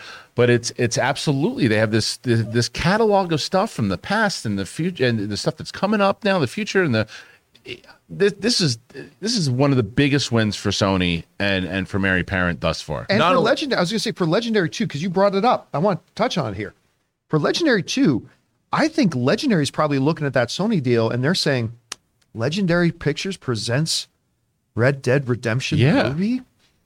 Of I course. mean, they got to be salivating at opportunities. She's probably like been that pitching now. this stuff since the beginning of you, these conversations. You're probably right. Yeah. Like, it's like look, it's thinking about on the conversation that she's having with them to say, "Look, I understand you're unhappy. These are the things that we think Sony can bring to you. We have this. We have this available. You'll be able to do this." This is stuff that was being set up throughout because they're going to have this contemplation. You're sitting down, you have a business, and you're like, "All right, Warner Brothers wants to keep us. Other places have some pitches, but Sony's really got the sweet deal. What's Sony offering?" She's been pitching stuff for them to have for months. Yeah. For months. That's why they left, because the, what she has been, she knew this is a massive deal for her.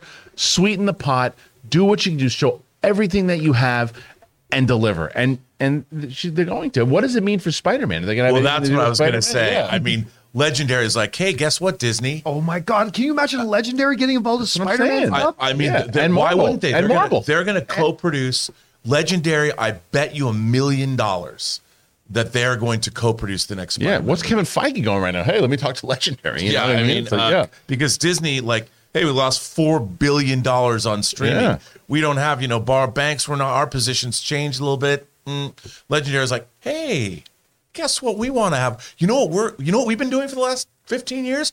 Producing superhero movies. But even beyond Spider-Man, now you're talking about the Spider-Man connected universe too. Right. Like the stuff oh. like Kraven, whatever. The other characters you want to bring, now you put Legendary yep. on those. It's, it's this is a massive deal. Is is this you again? I understand for a lot of film fans, we care about who are the actors, you know what. Yeah. But but believe me, this is potentially very exciting. And also, Legendary can go to the Chinese market and guarantee releases. Yeah, they've they've got a lot more ins there too. All right, guys. Question is for you.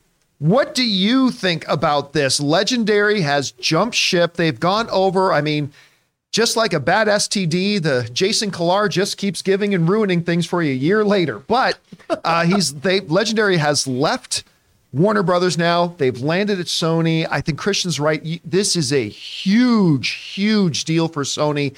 How do you guys think about this? Whatever your thoughts are, jump down to the comment section below and leave those thoughts there.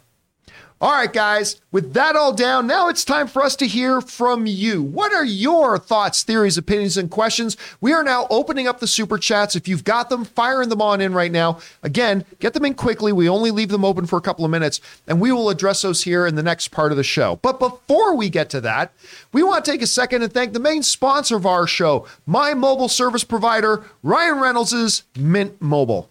Guys, we want to thank a sponsor of today's video, Mint Mobile. This holiday season, the best deal in wireless can only be found at Mint Mobile. Right now, when you switch to Mint Mobile and buy any three-month plan, you'll get another three months free. As the first company to sell premium wireless service online only, Mint Mobile lets you order and activate from home with eSIM while saving tons on phone plans starting at just fifteen dollars a month. Guys, you know I've been using Mint Mobile long before this holiday deal, and I have to say it is the perfect time to switch. Since I I switched to Mint Mobile, I've been spending one third of what I used to spend on my mobile service with the other big name company. And with this buy three months, get three months free, not only is it a great choice for you, but it makes great gifts for the people you love. Mint Mobile's best offer of the year is here. By going online only and with eSIM and eliminating the traditional costs of retail, Mint Mobile passes those significant savings on to you. All of their plans come with unlimited talk and text, plus high-speed data delivered on the nation's largest five G network. You use your own phone with any Mint Mobile plan and switch easily and effortlessly with eSIM. Or if you need a new device, for a limited time, get six months of free service when you buy a selected device and plan. So guys, for a limited time, buy any three-month Mint Mobile plan and get three more months free by going to mintmobile.com slash Campea. That's mintmobile.com slash Campea.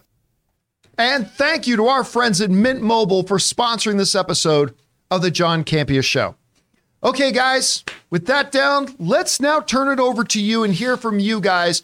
Rob, what are people super chatting in here? John oh, Bond is here. Do you have any movie that you would like to see remade into a Star Wars movie? Mine is Where Eagles Dare. That's actually not a bad choice. Movies that could be remade with a Star Wars skin on it. Uh, I mean, you know, after watching Andor, this is going to go back. Iron Eagle. Great movie. Iron Eagle with Louis Gossett Junior Great movie. Of course, the, the Top Gun ripoff of the era, but I, if you look at the story of that, the idea of, you know, but X-Wing fighter pilots instead, I think Iron Eagle could be remade into a Star Wars. Who's he listening to in the cockpit? What's that? Who's Jedi. He listening to? Oh, he's listening to Max Rebo. Okay. In the cockpit, of course. Oh. Not Jedi Rocks. Right, right. What uh, you got one that you think could be reskinned into a Star Wars movie? Well, I mean, the first thing I I, I think of is be, you can always we always hear of it's Die Hard on a boat. Well, it's Die Hard in Star Wars, right? Like Die Hard in Star Wars would be interesting, where you know whether and and it doesn't necessarily have to be like because I think a Jedi being trapped inside like I think if you go every answer I have is always Old Republic stuff. Right. If a Jedi is trapped inside of like because remember the Sith before they were rule of two, there were many. Yeah. A Jedi trapped in like, you know, with a with a Sith takeover somewhere and has to fight his way out all the way through. It'd be kind of interesting. I like it. Yeah. Rob, what if they finally made Star Trek good and you remade Star Trek into Star Wars and said like the Federation was actually the Republic fleet? And I do you not Abrams. Like everything Star, Star Trek? No, oh. no, no, no. I, I, Abrams I, to direct it. I, I, I would. Okay. To be serious, honestly, I like your idea. What if you made Lawrence of Arabia, but Lawrence was a Sith?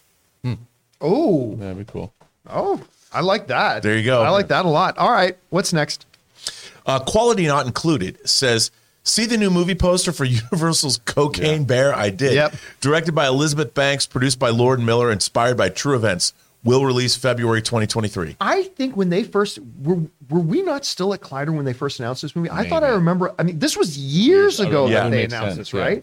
And now it's finally, yeah, the, the poster is the reason to get out of bed in the morning. Yeah. This bear just with the cocaine. It's It seems like an insane movie considering that it really happened. That's yeah. that's the sell. The sell is like, because if you if you just say it's about a, a bear that did a lot of cocaine and you're like, oh, okay, it's the same guys that did uh, the, the mean one. And you're like, no, no, no. This actually happened. It's really based on a true story. That is what's fascinating to me. I didn't realize, I think that I did and and then remembered that Elizabeth Banks directed it. So I'm I'm very curious about this one. Yeah. It'll yeah. be interesting to see how this goes. All right. Hello to my little cub. Yeah. Oh dear. How dad jokes. All right. Gabriel said, will Riverdale be in Secret Wars? It, Riverdale is Secret Wars. What are you talking about? That's it's gonna be all part of that. All right. What's next? Uh a Sith Loud says, yo, Rob and Ray. So I decided to give For All Mankind a chance, and yo, I am hooked. That first episode had me shocked and oddly upset. This is a fantastic show. Don't yes, spoil it. It is. Don't spoil it. Look. This is one of the rare things. I still, especially as a series, look considering how short your attention span is, I cannot believe. He's already asleep. He's already asleep. I can't believe you got through it. I forgot what we were talking about. So good. It's so good. All right. What's next? Uh, Al Renshaw says, what's Christian's thoughts on the Marvel D C crossover Santa idea that John proposed yesterday? I would love to see that come to life. Okay, so ever, especially since James Gunn took over, a lot of people have been asking, okay, now can we get the D C Marvel crossover? Saying that's not going to happen, but but I can't remember what sparked the idea. A, a holiday that was it was the Guardians of the Galaxy yeah. holiday special. Wait a sec, wait a minute. You make it outside of canon.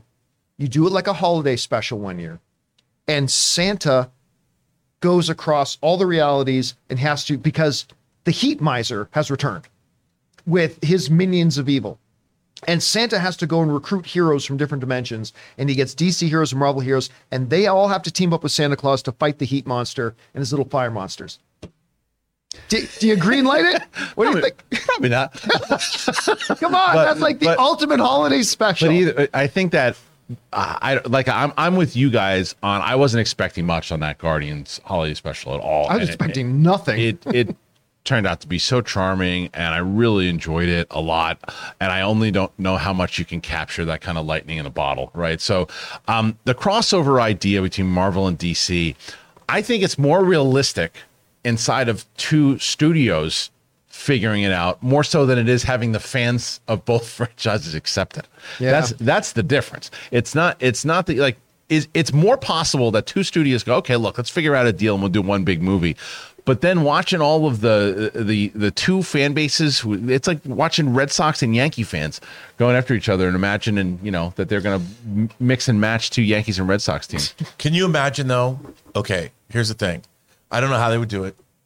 All I can see is that in this holiday special, what if Superman and Captain America exchange gifts? It would That's be, your it image. Would be amazing. That's your image. You just amazing. Have them both handing each other presents. It'd be a lot of fun to watch, but it's just and, and the amount of money though that it would cost to produce that special and not get a theatrical return on it. There's no way they would. Ever Favored Nations. Okay, Good it's luck. On stream. They, they they it's a cross promotion between streaming platforms, and then it goes to Legendary. Okay, but, but what if? What if? What if? before he went in the ice, Steve Rogers uh, had a girlfriend. She got pregnant. Mm-hmm. And then he, but before they could get married or anything, he goes in the Captain ice. America. And her, her name was Elizabeth Kent. Uh, and she has a son named Jonathan. Well, Jonathan, it, I like. I like that name. Turns out Superman and Captain America are grandfather and grandson. You're a bold man. I'm just, I'm just, I'm printing you money, guys. Come on. I'm printing you money. All right, what's next? Uh, Jedediah Elias says, I decided to listen to the God of War Ragnarok score earlier today since I've heard so many great things. One of the best I've ever experienced. Guess I know what I'm asking Santa for for Christmas. I watched the fifteen-hour cutscene movie of God of War Ragnarok. One? Yeah. Okay. And I was so taken. I never even noticed the music, to be honest with you. Be, and But sometimes that is like the ultimate compliment you can give to the score because it just immerses you into what you're watching. I really loved it. I'm going to have to do what you just said. I'm going to have to sit down and actually just listen to the soundtrack because everybody's raving about it. I'm going to have to do that. All right. What's next? Uh, Jedediah Elias says, oh, oh no, nope. Seconds from yeah. Disaster. Says Nate Moore told E-Man in an interview it was too soon to come in every day and seeing someone else in place of Chadwick. E-Man I, is the guy that uh, was the beginning of the recast T'Challa yeah, movement. Yeah, and listen, I, I I still believe they should have done that. I, I still believe they should have recast him, but especially after reading that article in that interview with him, um, it does put it in a little bit of a different perspective for me. And... And I am, well, I've always understood it because their their basis for making the decision to not recast T'Challa was was based on what they felt was the most respectful and best way to move forward. I disagreed, but I respected it. I now have more sympathy for it too. Like now I can like, you know, I still would have made a different decision, but I really see where you're coming from. That that does make a lot of sense. So I get it. All right, what's next? Uh, uh, Jai C S C says, might be a tough one to answer. But if a theoretical M C U Hulk movie released, how would the gross earnings be split between Universal and Marvel Disney? It would be the same thing of any production studio and distribution company at all. So it would be the exact same way.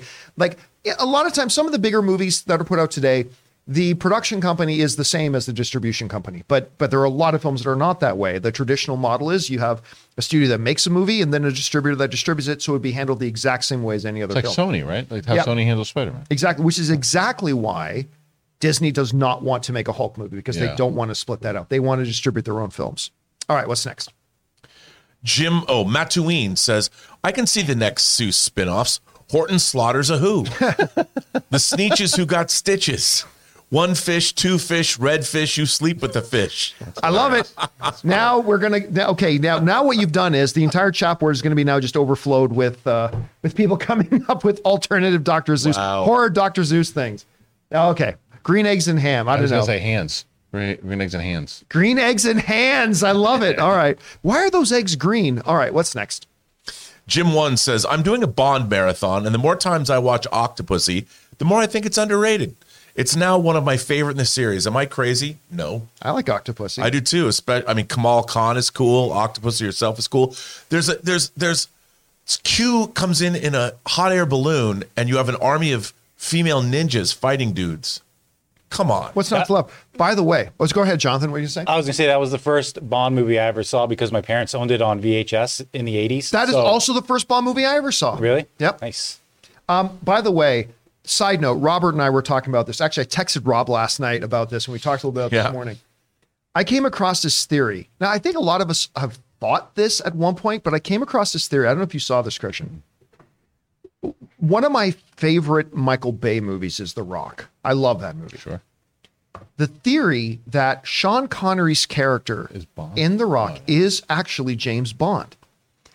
And I, I stumbled across this video on YouTube yesterday. I can't remember the name of it, but it was literally like a twenty minute video that very methodically broke down with historical details and everything.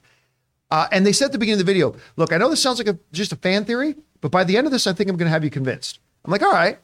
And I watched it and I texted Rob. And as soon as I was done watching, I'm like, Sean Connery's character in The Rock was yeah. James Bond. Didn't they tease that till like back in when it came out? It was. I thought there was little was whispers about that, about yeah. that right? And I think one of the writers even kind of implied it yeah. once. But after watching that video last night, I'm like, no, you've got me one hundred percent convinced that Sean Connery in The Rock was actually James Bond. You're bashed. That's one of the greatest lines in cinematic history, by the way. And I'm like, go watch that video. I think you're going to yeah, be a kick out I, of it. I always it's thought it was a great video because yeah. I watch it like over the weekend well, too. They, and tease, it's... they tease it when they're first prepping him, when they're talking about him and what he's done and like ex Asian or whatever, what, Asian or whatever. He, yeah, I can't yeah what do they call it, the S A S or something, something like, that. like that? But yeah, uh, loved it. All right, what's next? You're the man now, dog. Ben Rainer says best Tom Hanks co-star: Bill Paxton from Apollo thirteen, Stanley Tucci from The Terminal, or Wilson. I was about to say it's Wilson. I vote for Wilson. That ball got snubbed. Listen, don't laugh. The thing, the reason why I would say you seriously have to take Wilson into consideration is how many more emotional experience, more emotional experiences have you had than when that ball was just floating away yeah. from him in the ocean? Like you, you really felt torn, like more torn up than when Lieutenant Dan had his legs blown off. I mean, I, I really felt it. It was kind of crazy that way. But I would have to go to his co-star in Bosom Buddies, um, which was didn't he die recently? The guy, the guy who was no, no, no. Oh. He was in. He was in. Wasn't he in? Uh... Oh yeah, I can't remember. Sure. Or sure. Maybe did he pass away recently? Yeah, I don't, I don't know how. I mean, call You're me, talking about uh, Peter Scolari. Yeah. Was that his name? Did he pass away, or am I misremembering that? But his um, Meg Ryan. Oh yeah. yeah. He By the way, away. everybody uh, talks about a couple of their movies, but for me... Joe versus Volcano. No. Everybody talks about that one. I, nobody talks about You've Got Mail. Yeah. I, I like You've Got Mail. Cute, right? I love that yeah. movie. That movie's fantastic. Yeah. And it's still oddly relevant today, even though the technology, like, nobody uses, uh, what was it, A O L? Nobody uses I, A O L. Yeah. Did you know that they were supposed to, that Tom Hanks was offered Harry Met Sally? Turned it down. Really? I didn't know that until recently because I had I, we were, we watched um, Sleepless in Seattle, my wife and I, and I was like, I, why didn't they do Harry Met Sally? I love Billy Crystal, but I'm sure why, why didn't he get offered? And sure as sure enough, he did get offered, and he turned it down. Well, it clearly worked pretty well with it Billy did. Crystal. It did. Billy yeah. Crystal was great. Yeah, he All passed right. away in twenty twenty-one. Wow, he did. Okay, yeah, okay right. I thought yeah. I remembered that. All right, what's next? Uh, uh, Brandon Nezamuddin says, have any of you watched Wednesday yet? I saw all eight episodes, and it's wildly entertaining. Jenna Ortega is phenomenal. Great uh, things. I did not like X. I, I'm one of the few people I know who didn't like X. But I really liked her in it. And I didn't even realize when we saw the first couple of trailers that that was her. And so I have not watched Wednesday yet, but I was out on Saturday night. Uh, I, I needed to be uh, get together with somebody out of town. And while I was out, Ann texted me, says, I'm watching Wednesday. You need to watch Wednesday. So I, Ann is three episodes in. She's now waiting for me to watch the three episodes as well so I can get caught up because she wants to watch it with me. But I know my wife is raving. Have you had a chance to check it out? No, I've heard nothing but just amazing things about it. People have been raving about it. All right, what's next? Uh, we're going to, yeah, there we go. In My Humble Opinion Review says, these would be great. Bear in the Big Blue House of Horrors, Dora the Exterminator, The Dark Magic School Bus. I, I like that. That's pretty good. Somebody who's writing in the Blues Clues needs oh, to be no. a murder mystery. Oh, man. Oh, no. Have some brutal killing and Blues Clues has I like, to solve you know, it. Dora the Exterminator could be like the old James Glickenhaus, Robert Ginty, The Exterminator, where she's there with a flamethrower and a motorcycle suit on. Dora the Body Cavity Explorer. Anyway, all right. What's next? I wasn't thinking that, but... I mean, in a horror way, not a kinky way. Anyway, all right, what's next? Wraith X seven says, have you guys heard that the Netflix series eighteen ninety-nine is accused of plagiarizing the Black Silence comic? I, I did hear about that, but having not watched eighteen ninety-nine... I, I also watched a video on this. It does not. All right. There, there are there are some similar ideas in it, but they did not plagiarize. Yeah, I don't, I don't, I don't take any merit into it until it's like until it's proven, because people can accuse until prove it. And then, I mean, the Black Silence comic also takes things from other things. I mean, everything takes something yeah. from out. Yeah, no. All right, what's next? Uh, Groupie Don't Play says, The Grinch appears to be getting a wide release, not just in New York and L A, for awards consideration. No. Regal is promoting it via their socials. No. Happy holidays. No. Is that real? Taylor, you got to fact check that. Okay. I, is that if that's real, I think that's glorious. I want, I want to see this so bad now. It's going to be so awful. I can't wait. All right, what's next? It's going to be so awful. Uh, Casey Max says, the first poster came out yesterday for Cocaine Bear. Yep. And the plot for this film sounds hilarious. I can't wait to see it in February. Jonathan, you want to pull up, see if you can find that poster? And we have so, it just looks like a Sin City sequel. Yeah. Just because everybody, everybody's been talking about it, just so you can see, because I, I looked at this this morning in my news feed. We didn't bother doing a story about it, but I mean, it's it's a perfect poster. Yeah, it really I mean, is. For, for a movie that's titled that, were you able to find a poster for that, Jonathan? Mm, looking. All right, let's. We can come back to it a little bit later.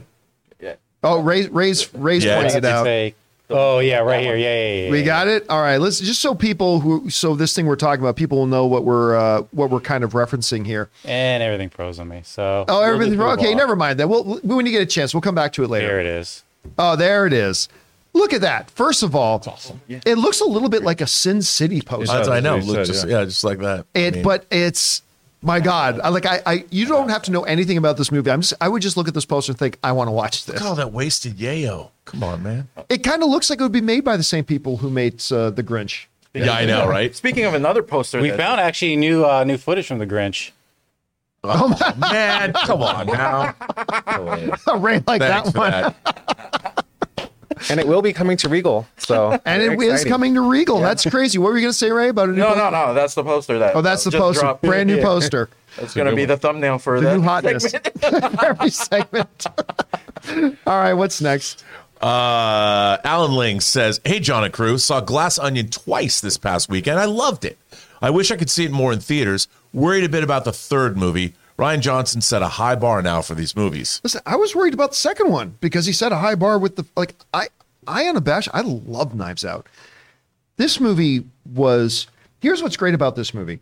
It was definitively Benoit Blanc, but it was a definitively different movie than Knives Out was. And I, you know what? I did not like when I first heard that it was going to be an entirely different cast. I mean, obviously it's a new mystery, yes, but I thought it would have been great if they brought over maybe one or two characters, maybe uh, Ana de Armas' character mm-hmm. would be an apprentice of his or some, whatever. But you know what? After watching it, the first five minutes of this movie, have you seen it yet? No, not yet. The first five minutes of the movie, just when they're introducing the characters, I'm like, I'm, this movie's a winner already. Just as they're, and when they introduced Dave Bautista's character with his mom, oh my God, I just, yeah, this thing's great. I'm glad you had a chance to see it. But yes, now he's got the third one. The bar set high, but it was set high with the first one, and he followed through on the second one. So cannot wait to see the third one. Really looking forward to Poker Face, too, that Ryan Johnson's got mm-hmm. coming out. So, all right, what's next? Gabriel says, Jonathan, stock by the day? Options uh, and moving on. Options and moving on. There we go. All right, what's next? Sin Vendetta says, hey, Christian, you've known both John and Rob for a good minute. Got a favorite story about either of them or both? Yeah, I mean, for sure. John, I think I'll give a more sentimental one for John. John did a did a roast. Well, I had a roast for, for one of my birthdays, and John came. Oh, I remember that. It's actually on your. It's on this channel. You have a, you have did your speech for what you gave to me, and I thought most people are going up there telling some very funny jokes. John gave a really nice speech um, about me, and I think you said it the other day on your stream is that we we have a type of relationship to where we can. Um, we'll both kind of bounce back and forth. And if we don't like something, we'll tell each other. And I think that's why we've consistently worked well together. But John John can do that as much as you can see that he can be a, a, a stone-faced killer at times. He's got a he's got a pretty big heart. So, and same thing goes for Rob. But my favorite stuff with Rob is when Rob showed up at the, uh, oh, no. at the, the well, the Houston, the Houston event. And we and, he, and I mean the man was fit for wrestling. I mean you were like that coat. He brings in this coat and he comes out and he has this, this whole big entrance and he's looking at it, he comes up to me and he's just like, "You got us a wrestling ring." And I was like, I was like, I didn't. You're like, and and we just had some really phenomenal. Uh, we had a, we had a, we had a great week. I was it was funny because when you invited me to that event, you said, "Don't tell anybody you're coming." Right. So like I show up by myself and like I couldn't go. I didn't want to show my face and I ended up surprised. Yeah.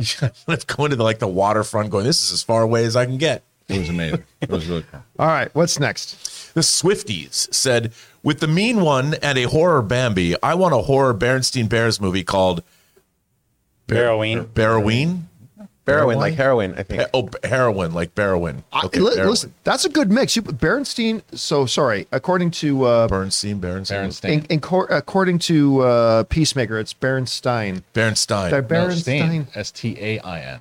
Everyone thinks. Mandela but didn't they effect. Say that the actual? No, the Mandela is- effect is that you think it's Berenstain, but it's not Berenstain. It's Berenstain. S T A I N. Berenstain. Okay, Berenstain. But I thought in Peace. I could be wrong about this. Thought in Peacemaker they corrected. Opposite. Everybody said it's actually Berenstein. Opposite. Everybody thought it was Stein. Okay. And then it. Actually, I, I thought it was Berenstein. I read, I read it. I read it to my daughter every night. That is right yeah. for a crossover with a Goldilocks and the Three Bears kind of.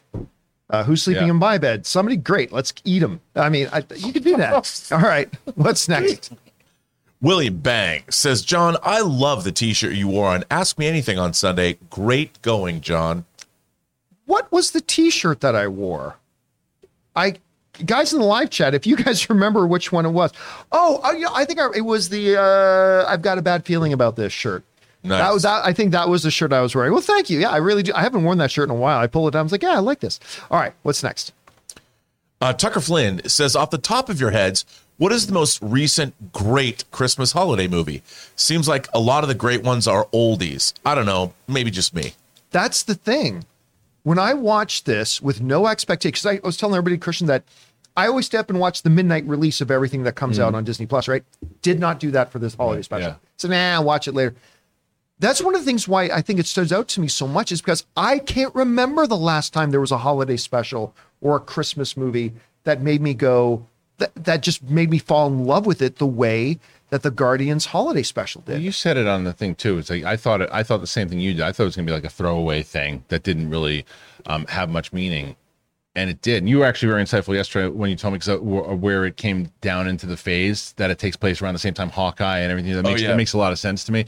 But it was it was the way that it all played together, the stuff that works emotionally, and the bits were funny. And the bits worked, and I didn't. And when you shut your brain off, not shut your brain off to where you you smash yourself in the head with a hammer because it's smart. It's it's very smart. It's witty. But when you stop to th- stop thinking, hey, this everything needs to connect. This is you just take it as a one-off Christmas special, and it is. It, it's not a throwaway, but it's a one-off, and it's yeah. a and it's just a fun, feel-good thing that you don't have to connect everything. It's just enjoy your holiday season. Um. I, I the, the first thing that came to mind, and I maybe I'm embarrassed to admit how much I love this movie. I love The Holiday with oh yeah. with with Jack Black, Jack Black and Cameron Diaz, and uh, and it's Jude Law, Kate Winslet, and, and Kate Law, Winslet. Right? Yeah, yeah. And, and it even has a Eli Wallach is in it. He plays a, mu- a music a composer for movies. I love that movie. Yeah. All right, what's next? Know, you know, Toon Talks says, "Hey guys, I saw the Puss in Boots: Last Wish early screening on Saturday." And it was genuinely so fantastic. Please don't sleep on this movie when it comes out December twenty-first. Is that what Can you scroll down just a bit there, Jonathan, oh, yeah, so we can see what that there. says? December twenty-first. twenty-first. Yep. I'll tell you what, I was sleeping on this movie. But the trailer got my attention a bit, but now hearing these reviews coming out about it and, and sounding like maybe the movie does live up to the trailer, I'm there. Thanks for giving us your your perspective on that because, uh, yeah, I ain't going to sleep on this one now. I'm, mm. I'm actually now quite excited to see it. All right. I mean, I may not go with Taylor, uh, but I, I'm definitely going to go just see boots and a sword. Yes, definitely no boots or a sword. All right, what's next? That's all you're wearing? That's, all you're wearing. That's, that's why I said just. Just, right, boots, just, just boots and a sword and a cape. That's what it. More could you need? And John said no boots, just the sword. Just the sword. I'm all sword, baby. All right, what's oh, wow. next? Al Renshaw says, Cocaine Bear poster, let's go. I mean, it looks great. It is such a, you know, it's a cross between Sin City and a three hundred poster. Yeah. It looks, yeah, definitely. Yeah, that's that's what it is. Right? I think that's the font. Is that not the three hundred one hundred percent, font? one hundred percent, yeah. Yeah, it's totally down for this. All right, what's next? uh, Hoopsuni says, saw Glass Onion, and the first ten minutes had me nervous, but when the actual plot kicked in, I absolutely loved it. Not quite as good as the first, in my opinion, though. I, I think it might be. I think it might even be a little bit. I'm, I'm not sure. Again, I got to watch it a second time to really formulate my my thoughts on this. But I think there's a good chance I may like it more than the first. And, and again, the mystery is a very different type of mystery. I love how there was references back to the first film. Uh, the very fact that the movie starts with a puzzle, I thought was great. The the individual characters are wonderful. I loved the Kate Hudson character. The Kate Hudson character. You haven't seen the movie yet, Rob, right? For those of you who've seen the movie, come on. There's a little bit of Robert Meyer Burnett in that Kate Hudson Ooh. character. If if you know, if you know, oh, I'll, not wait, I'll, I'll not wait for Rob to see the movie to see what I'm talking about there. But there's, wow. there's a little element. There's a little element there. But anyway, I, I thought it was fantastic. I cannot wait to watch it again. All right, what's next? Don't look closely at that now. A Sith Loud says, yo, crew, you guys should go check out music by Murs. It's called B T, oh, Big Time Spending two. It's made out of Legos. It's about buying physical media and geek culture. Rob, I think you would love it. Sounds um, like it. Count me in. Big I, Time Spending I have two. No idea what we're talking about. Oh, a music video is what he was saying. Yeah. There's a music video that th- this is about? Okay. I mean, is, uh, is I was thinking the Korean band B T S. Is there a sequel band? B T Dollar uh, um, Sign? Yeah, B T Dollar. I'll, That's my I'll knockoff that band. Out. That's my spoof band. Yeah. I dance with nothing but a sword. You'll love it. It's great. All right, what's next? And, yeah. and the sword's not where you think it is. uh, T J Slabdragon Watson says, Banana Splits started this horror uh, trend. Horror parody I, trend? That sounds familiar. That parody. parody. Yeah, that sounds yeah. familiar. I can't remember it exactly, but that does sound familiar. Yeah, because there was that evil Banana Splits movie. All right, what's next? Uh, Devin Pangrekar says, thoughts on the Wednesday series. Again, uh, we haven't watched it yet. My wife has watched the first three episodes. She's loving it, so I got to get caught up with her so I can watch the rest of it with her. So uh, thoughts on it coming soon. Can yep. I say something really quick about Wednesday? This yep. comes to us from Deadline from... Uh, ten minutes ago, it says uh, Wednesday Netflix has made its way into the top. You need ten, to speak into your microphone there. Don't forget top ten in all ninety-three countries, um, and it sits at number one in eighty-three of them. So that's pretty cool. That's not bad. That's well huge. Done for Wednesday. I'm looking forward to checking it out. All right, what's next? Uh, Jedediah Elias says, "What happened to member chats?" Uh, member chat video went up yesterday. Yeah, it was a great one too. Yeah, it was a really good. So yeah, so what happens now with our channel member chats when you guys send them in during the show? Uh, Ray and, and Taylor, I believe, collect them up. And then every couple of days, we do a dedicated video for only our member, our channel members. And by the way, big thank you to all of you guys who are our channel members. And uh, they record a video answering all of those questions. So yeah, those go up every couple of days. One went up just yesterday. And it was mildly, I think, well, actually greatly amusing, I have to say. All right, what's next? Uh, Mister Godzilla says, if Legendary gets into contact with the M C U, have them do a Savage Land and Devil Dinosaur film. Hey, man. I'd, I'd be well, no, here's the thing. Legendary will not be producing Marvel movies. No. They'll be producing Sony movies, and Spider-Man is a Sony movie that's being produced by Marvel. Right. And you could have Legendary then team up with them on that. But what you're not going to see is Legendary coming in and start doing other Marvel-owned characters, only stuff that's under the Sony umbrella. All right, what's next? Casinema Reviews says Glass Onion was so disappointing. Ooh. Not a single reference to a donut. Just kidding. I saw it a second time yesterday. Not better than the first, but definitely crazier. That I love the donut speech. The donut speech from the first one still sticks with me a lot. But I mean, this, there was a great, it's a wonderful whodunit because there are, by the time the movie ends, see, I hate whodunits that they get to the big reveal at the end and you're like, there is no way an audience member would have been able to determine this because they slip in two or three facts at the end that was not shown to the audience later, right? That always frustrates me. This came down to the end. There was some great misdirection. I thought it was the one character for a while. Then I became one hundred percent convinced it was this other character. And then by the time they reveal it at the end, I'm like, oh, this makes sense. Yeah, yeah. When they revealed what the actual outcome is, you're like, oh, yeah, when you put the pieces together of everything that they showed you as an audience, it could have been deduced. And I love that about it. Those are my favorite types of whodunits. So they did a great job with that. All right, what's next? Uh, uh, let's see.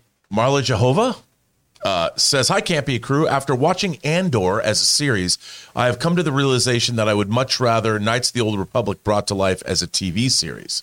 Thoughts? No, it, it all depends on what the story is. It all depends on what you do as a story. Like you can go, it, it depends on how you want to adapt the Knights of the Old Republic story. Like you can come up with something completely different and that would work better as a movie. Or you could do it another way and it would work absolutely perfect as a series. It all depends on what the story they're trying to tell. It's like you ask, would Hawkeye work better as a series or as a movie? Series, it was fantastic. Well, the series, which was a total turd, but I mean, It, it all depended on what story they wanted to tell with it, because one story would have been better for a series. One story would have been better for a movie. So it really all depends. But Christian, you have a very strong opinion. I do. This. I've been saying for a while, I agree with the viewer one hundred percent. I think Knights of the Republic um, and their opinion, in my opinion, would work very well as a, as a series. I don't disagree that it could also work as a couple of movies. If but they adapted it as such. But it's so detailed what I think that they don't do for some reason, um, whether it's movies, books, comics, whatever. Look at it the same way you would look at a Lord of the Rings or the Harry Potter or well, any Game of Thrones. Take the story and adapt it, use some of the stuff that really worked. But what I think that they should do with the Old Republic in general is introduce it as a movie and then take a whole bunch, take a take a room, creator writers, plan out a big uh, movie, plan out a series, plan out a, a movie that'll come out, you know, c-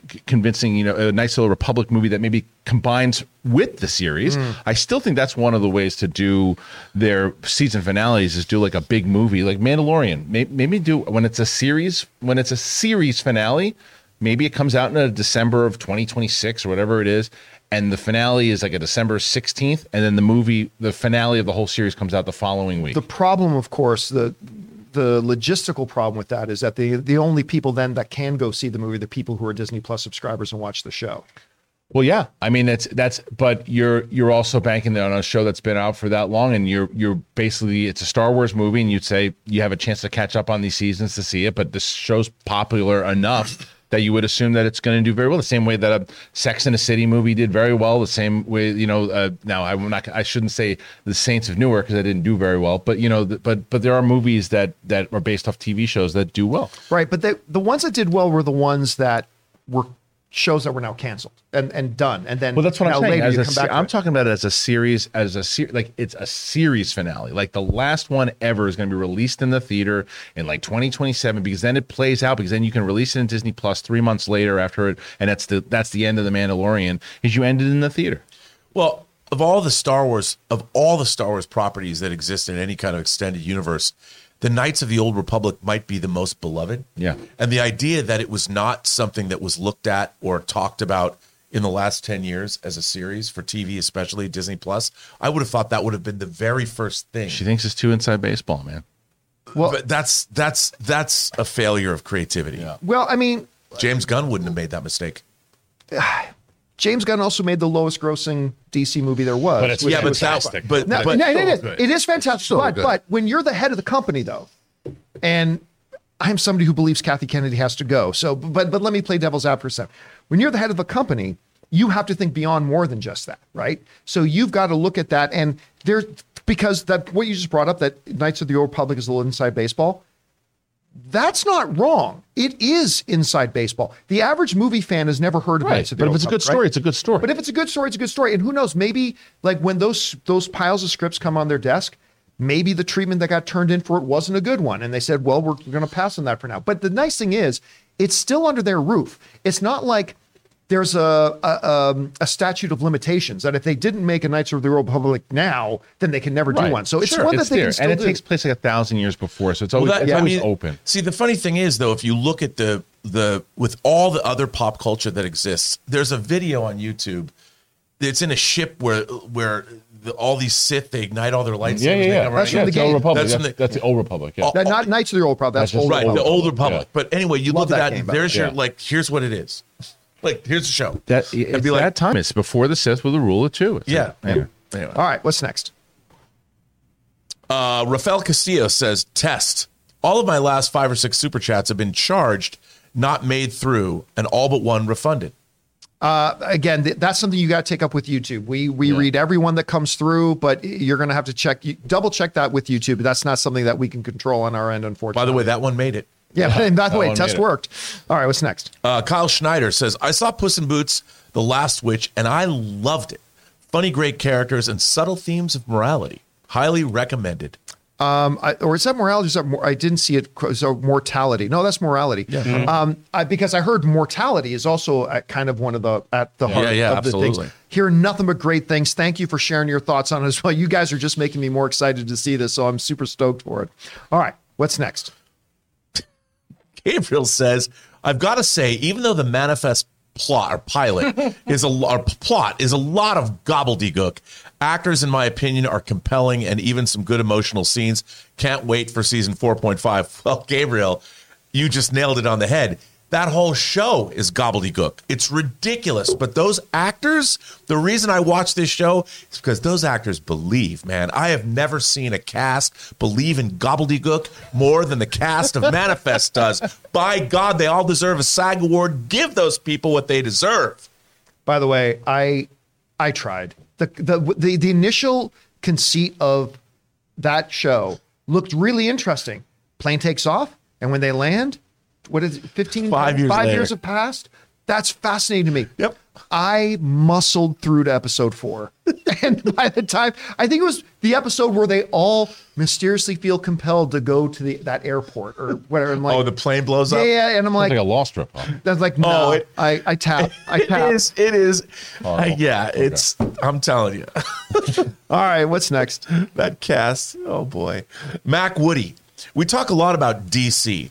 What do you think the future looks like for Warner Brothers? Does Warner Brothers Studio have good movies and franchises? Thanks, John.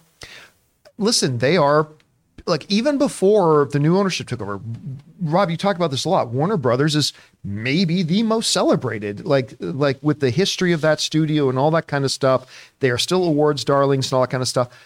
I personally think now under the new ownership, and this is up for debate, but to me, I think other than his inability to keep Legendary to stay, and maybe that was a lost cause, I don't know. But I I am personally in the camp that everything that the new ownership has done at Warner Brothers has been picture perfect and exactly what you need to do to set the groundwork for future success. I think there's a bright future for Warner Brothers, D C, all this kind of stuff. I love the moves that they've been making. So yeah, they are still a prominent powerhouse. They will continue to be a prominent powerhouse, and I, I think good things lay ahead. You're a little more skeptical on that than I am. I mean, I think he's Zaslav, and I've been calling him that lately because I think he's been doing a couple things right lately. I don't agree that he's done everything right. I think that I I, do, I only say that because he's done everything I would have done. Yeah, but so I, mean, I think it's the right even thing. Even with like the Batgirl thing, right? Like I think that if the movie stinks and they feel that they could have made some money off of it by doing the tax break, then that's the move to make. I just think his handling and the way that he went about it in the bedside manner that he came with across of, with the layoffs and stuff in his first couple of weeks, I think, and then from what I heard, people have been talking to him, and it seems like things have been getting better in his bedside manner over the last month or so, because initially he came out and it was just, it was brutal, and how he was not, not necessarily the moves he was making, but in the manner that he was doing it on phone calls and other things and in press releases. But I think that he's he's got a he's got a, a task in front of him of getting them out of debt, doing the things that he has to do, making some moves. And I think that he's been doing some good stuff and having to get some meetings in there to make new franchises. He's talked about Harry Potter and bringing Harry Potter back. I don't know how he's going to do that. But these other things, I think he's got to find ways to to make some new franchises. I think the, the smartest thing he has done is when you look at the executive level stuff at Warner Brothers, he's been surrounding himself with yes. very, very smart people. Well, he's doing that thing that we all talk about. And I hate to, I don't want this to be a pile up on Lucasfilm, but like the thing that we always talk about with Lucasfilm was that instead of having one person try to do everything, surround yourself with a team and go, like you said it yesterday on the show. It's like, like, like when, when Dwayne Johnson was trying to get Superman in and they're like, no, no, no, we can't do that. You can't do that. And Dwayne's making his, his uh, case for it. And like, no, no, no, we we're staying, we're staying steady. And Zav goes, well, no, you know what? You think it can work. I like having him. He's a big power source. Go get him. And he trusts in his creators. It's the person that can make the power moves and trust in the people around them. Those are the most successful people. It's the ones that try to do everything themselves and try to like hold everybody at bay and make the creative decisions and do the producing role. Do that. That's when it starts to be a problem. Mm, good point. All right, what's next? Uh, the Swifties. Oh no! How do bears yes. catch fish? I'm catching. They on. use their bare hands. Knew you'd like that one. I mean, my presence is being felt here. Wow. Uh, all right. Tucker Flynn says the only new holiday movie that comes to mind for me is The Night Before, but I'd hardly call it great, but pretty good. Which yeah. one was no, Die Hard, though. Always, Anthony Mackie, just, yeah. Seth Rogen. Yep, and Seth Rogen. Yep. You know what? Underrated. That's not a bad one. It's underrated. It's it's not one that I ever felt like I'm going to come back to this movie every Christmas yeah. like I do. Joseph Gordon-Levitt. You're right. Yeah, yeah. That wasn't a bad yeah. little one at all, yeah. actually. That's a good one to point out. All right, what's next? Uh, support here from Nova Star. Oh, thank you, Nova Star, for just sending in Super Chat to be supportive. Uh, Hoop Suni. I know. Devin. Oh, hang on. Devin, Devin Pangrekar, uh, Pangrekar says, is continuity is continuity becoming a bigger issue in the M C U? Yes. It, look, it, it but it is, like Thanos himself, inevitable. The the bigger and bigger and bigger this thing gets, the the more and more difficult it's going to be. Because whenever you make a movie in shared cinematic universe, the biggest struggle is always this. Your creators have their hands a little bit more tied than when they're making a purely original movie. Because in a purely original movie, you can walk in, you can do whatever you'd like to do.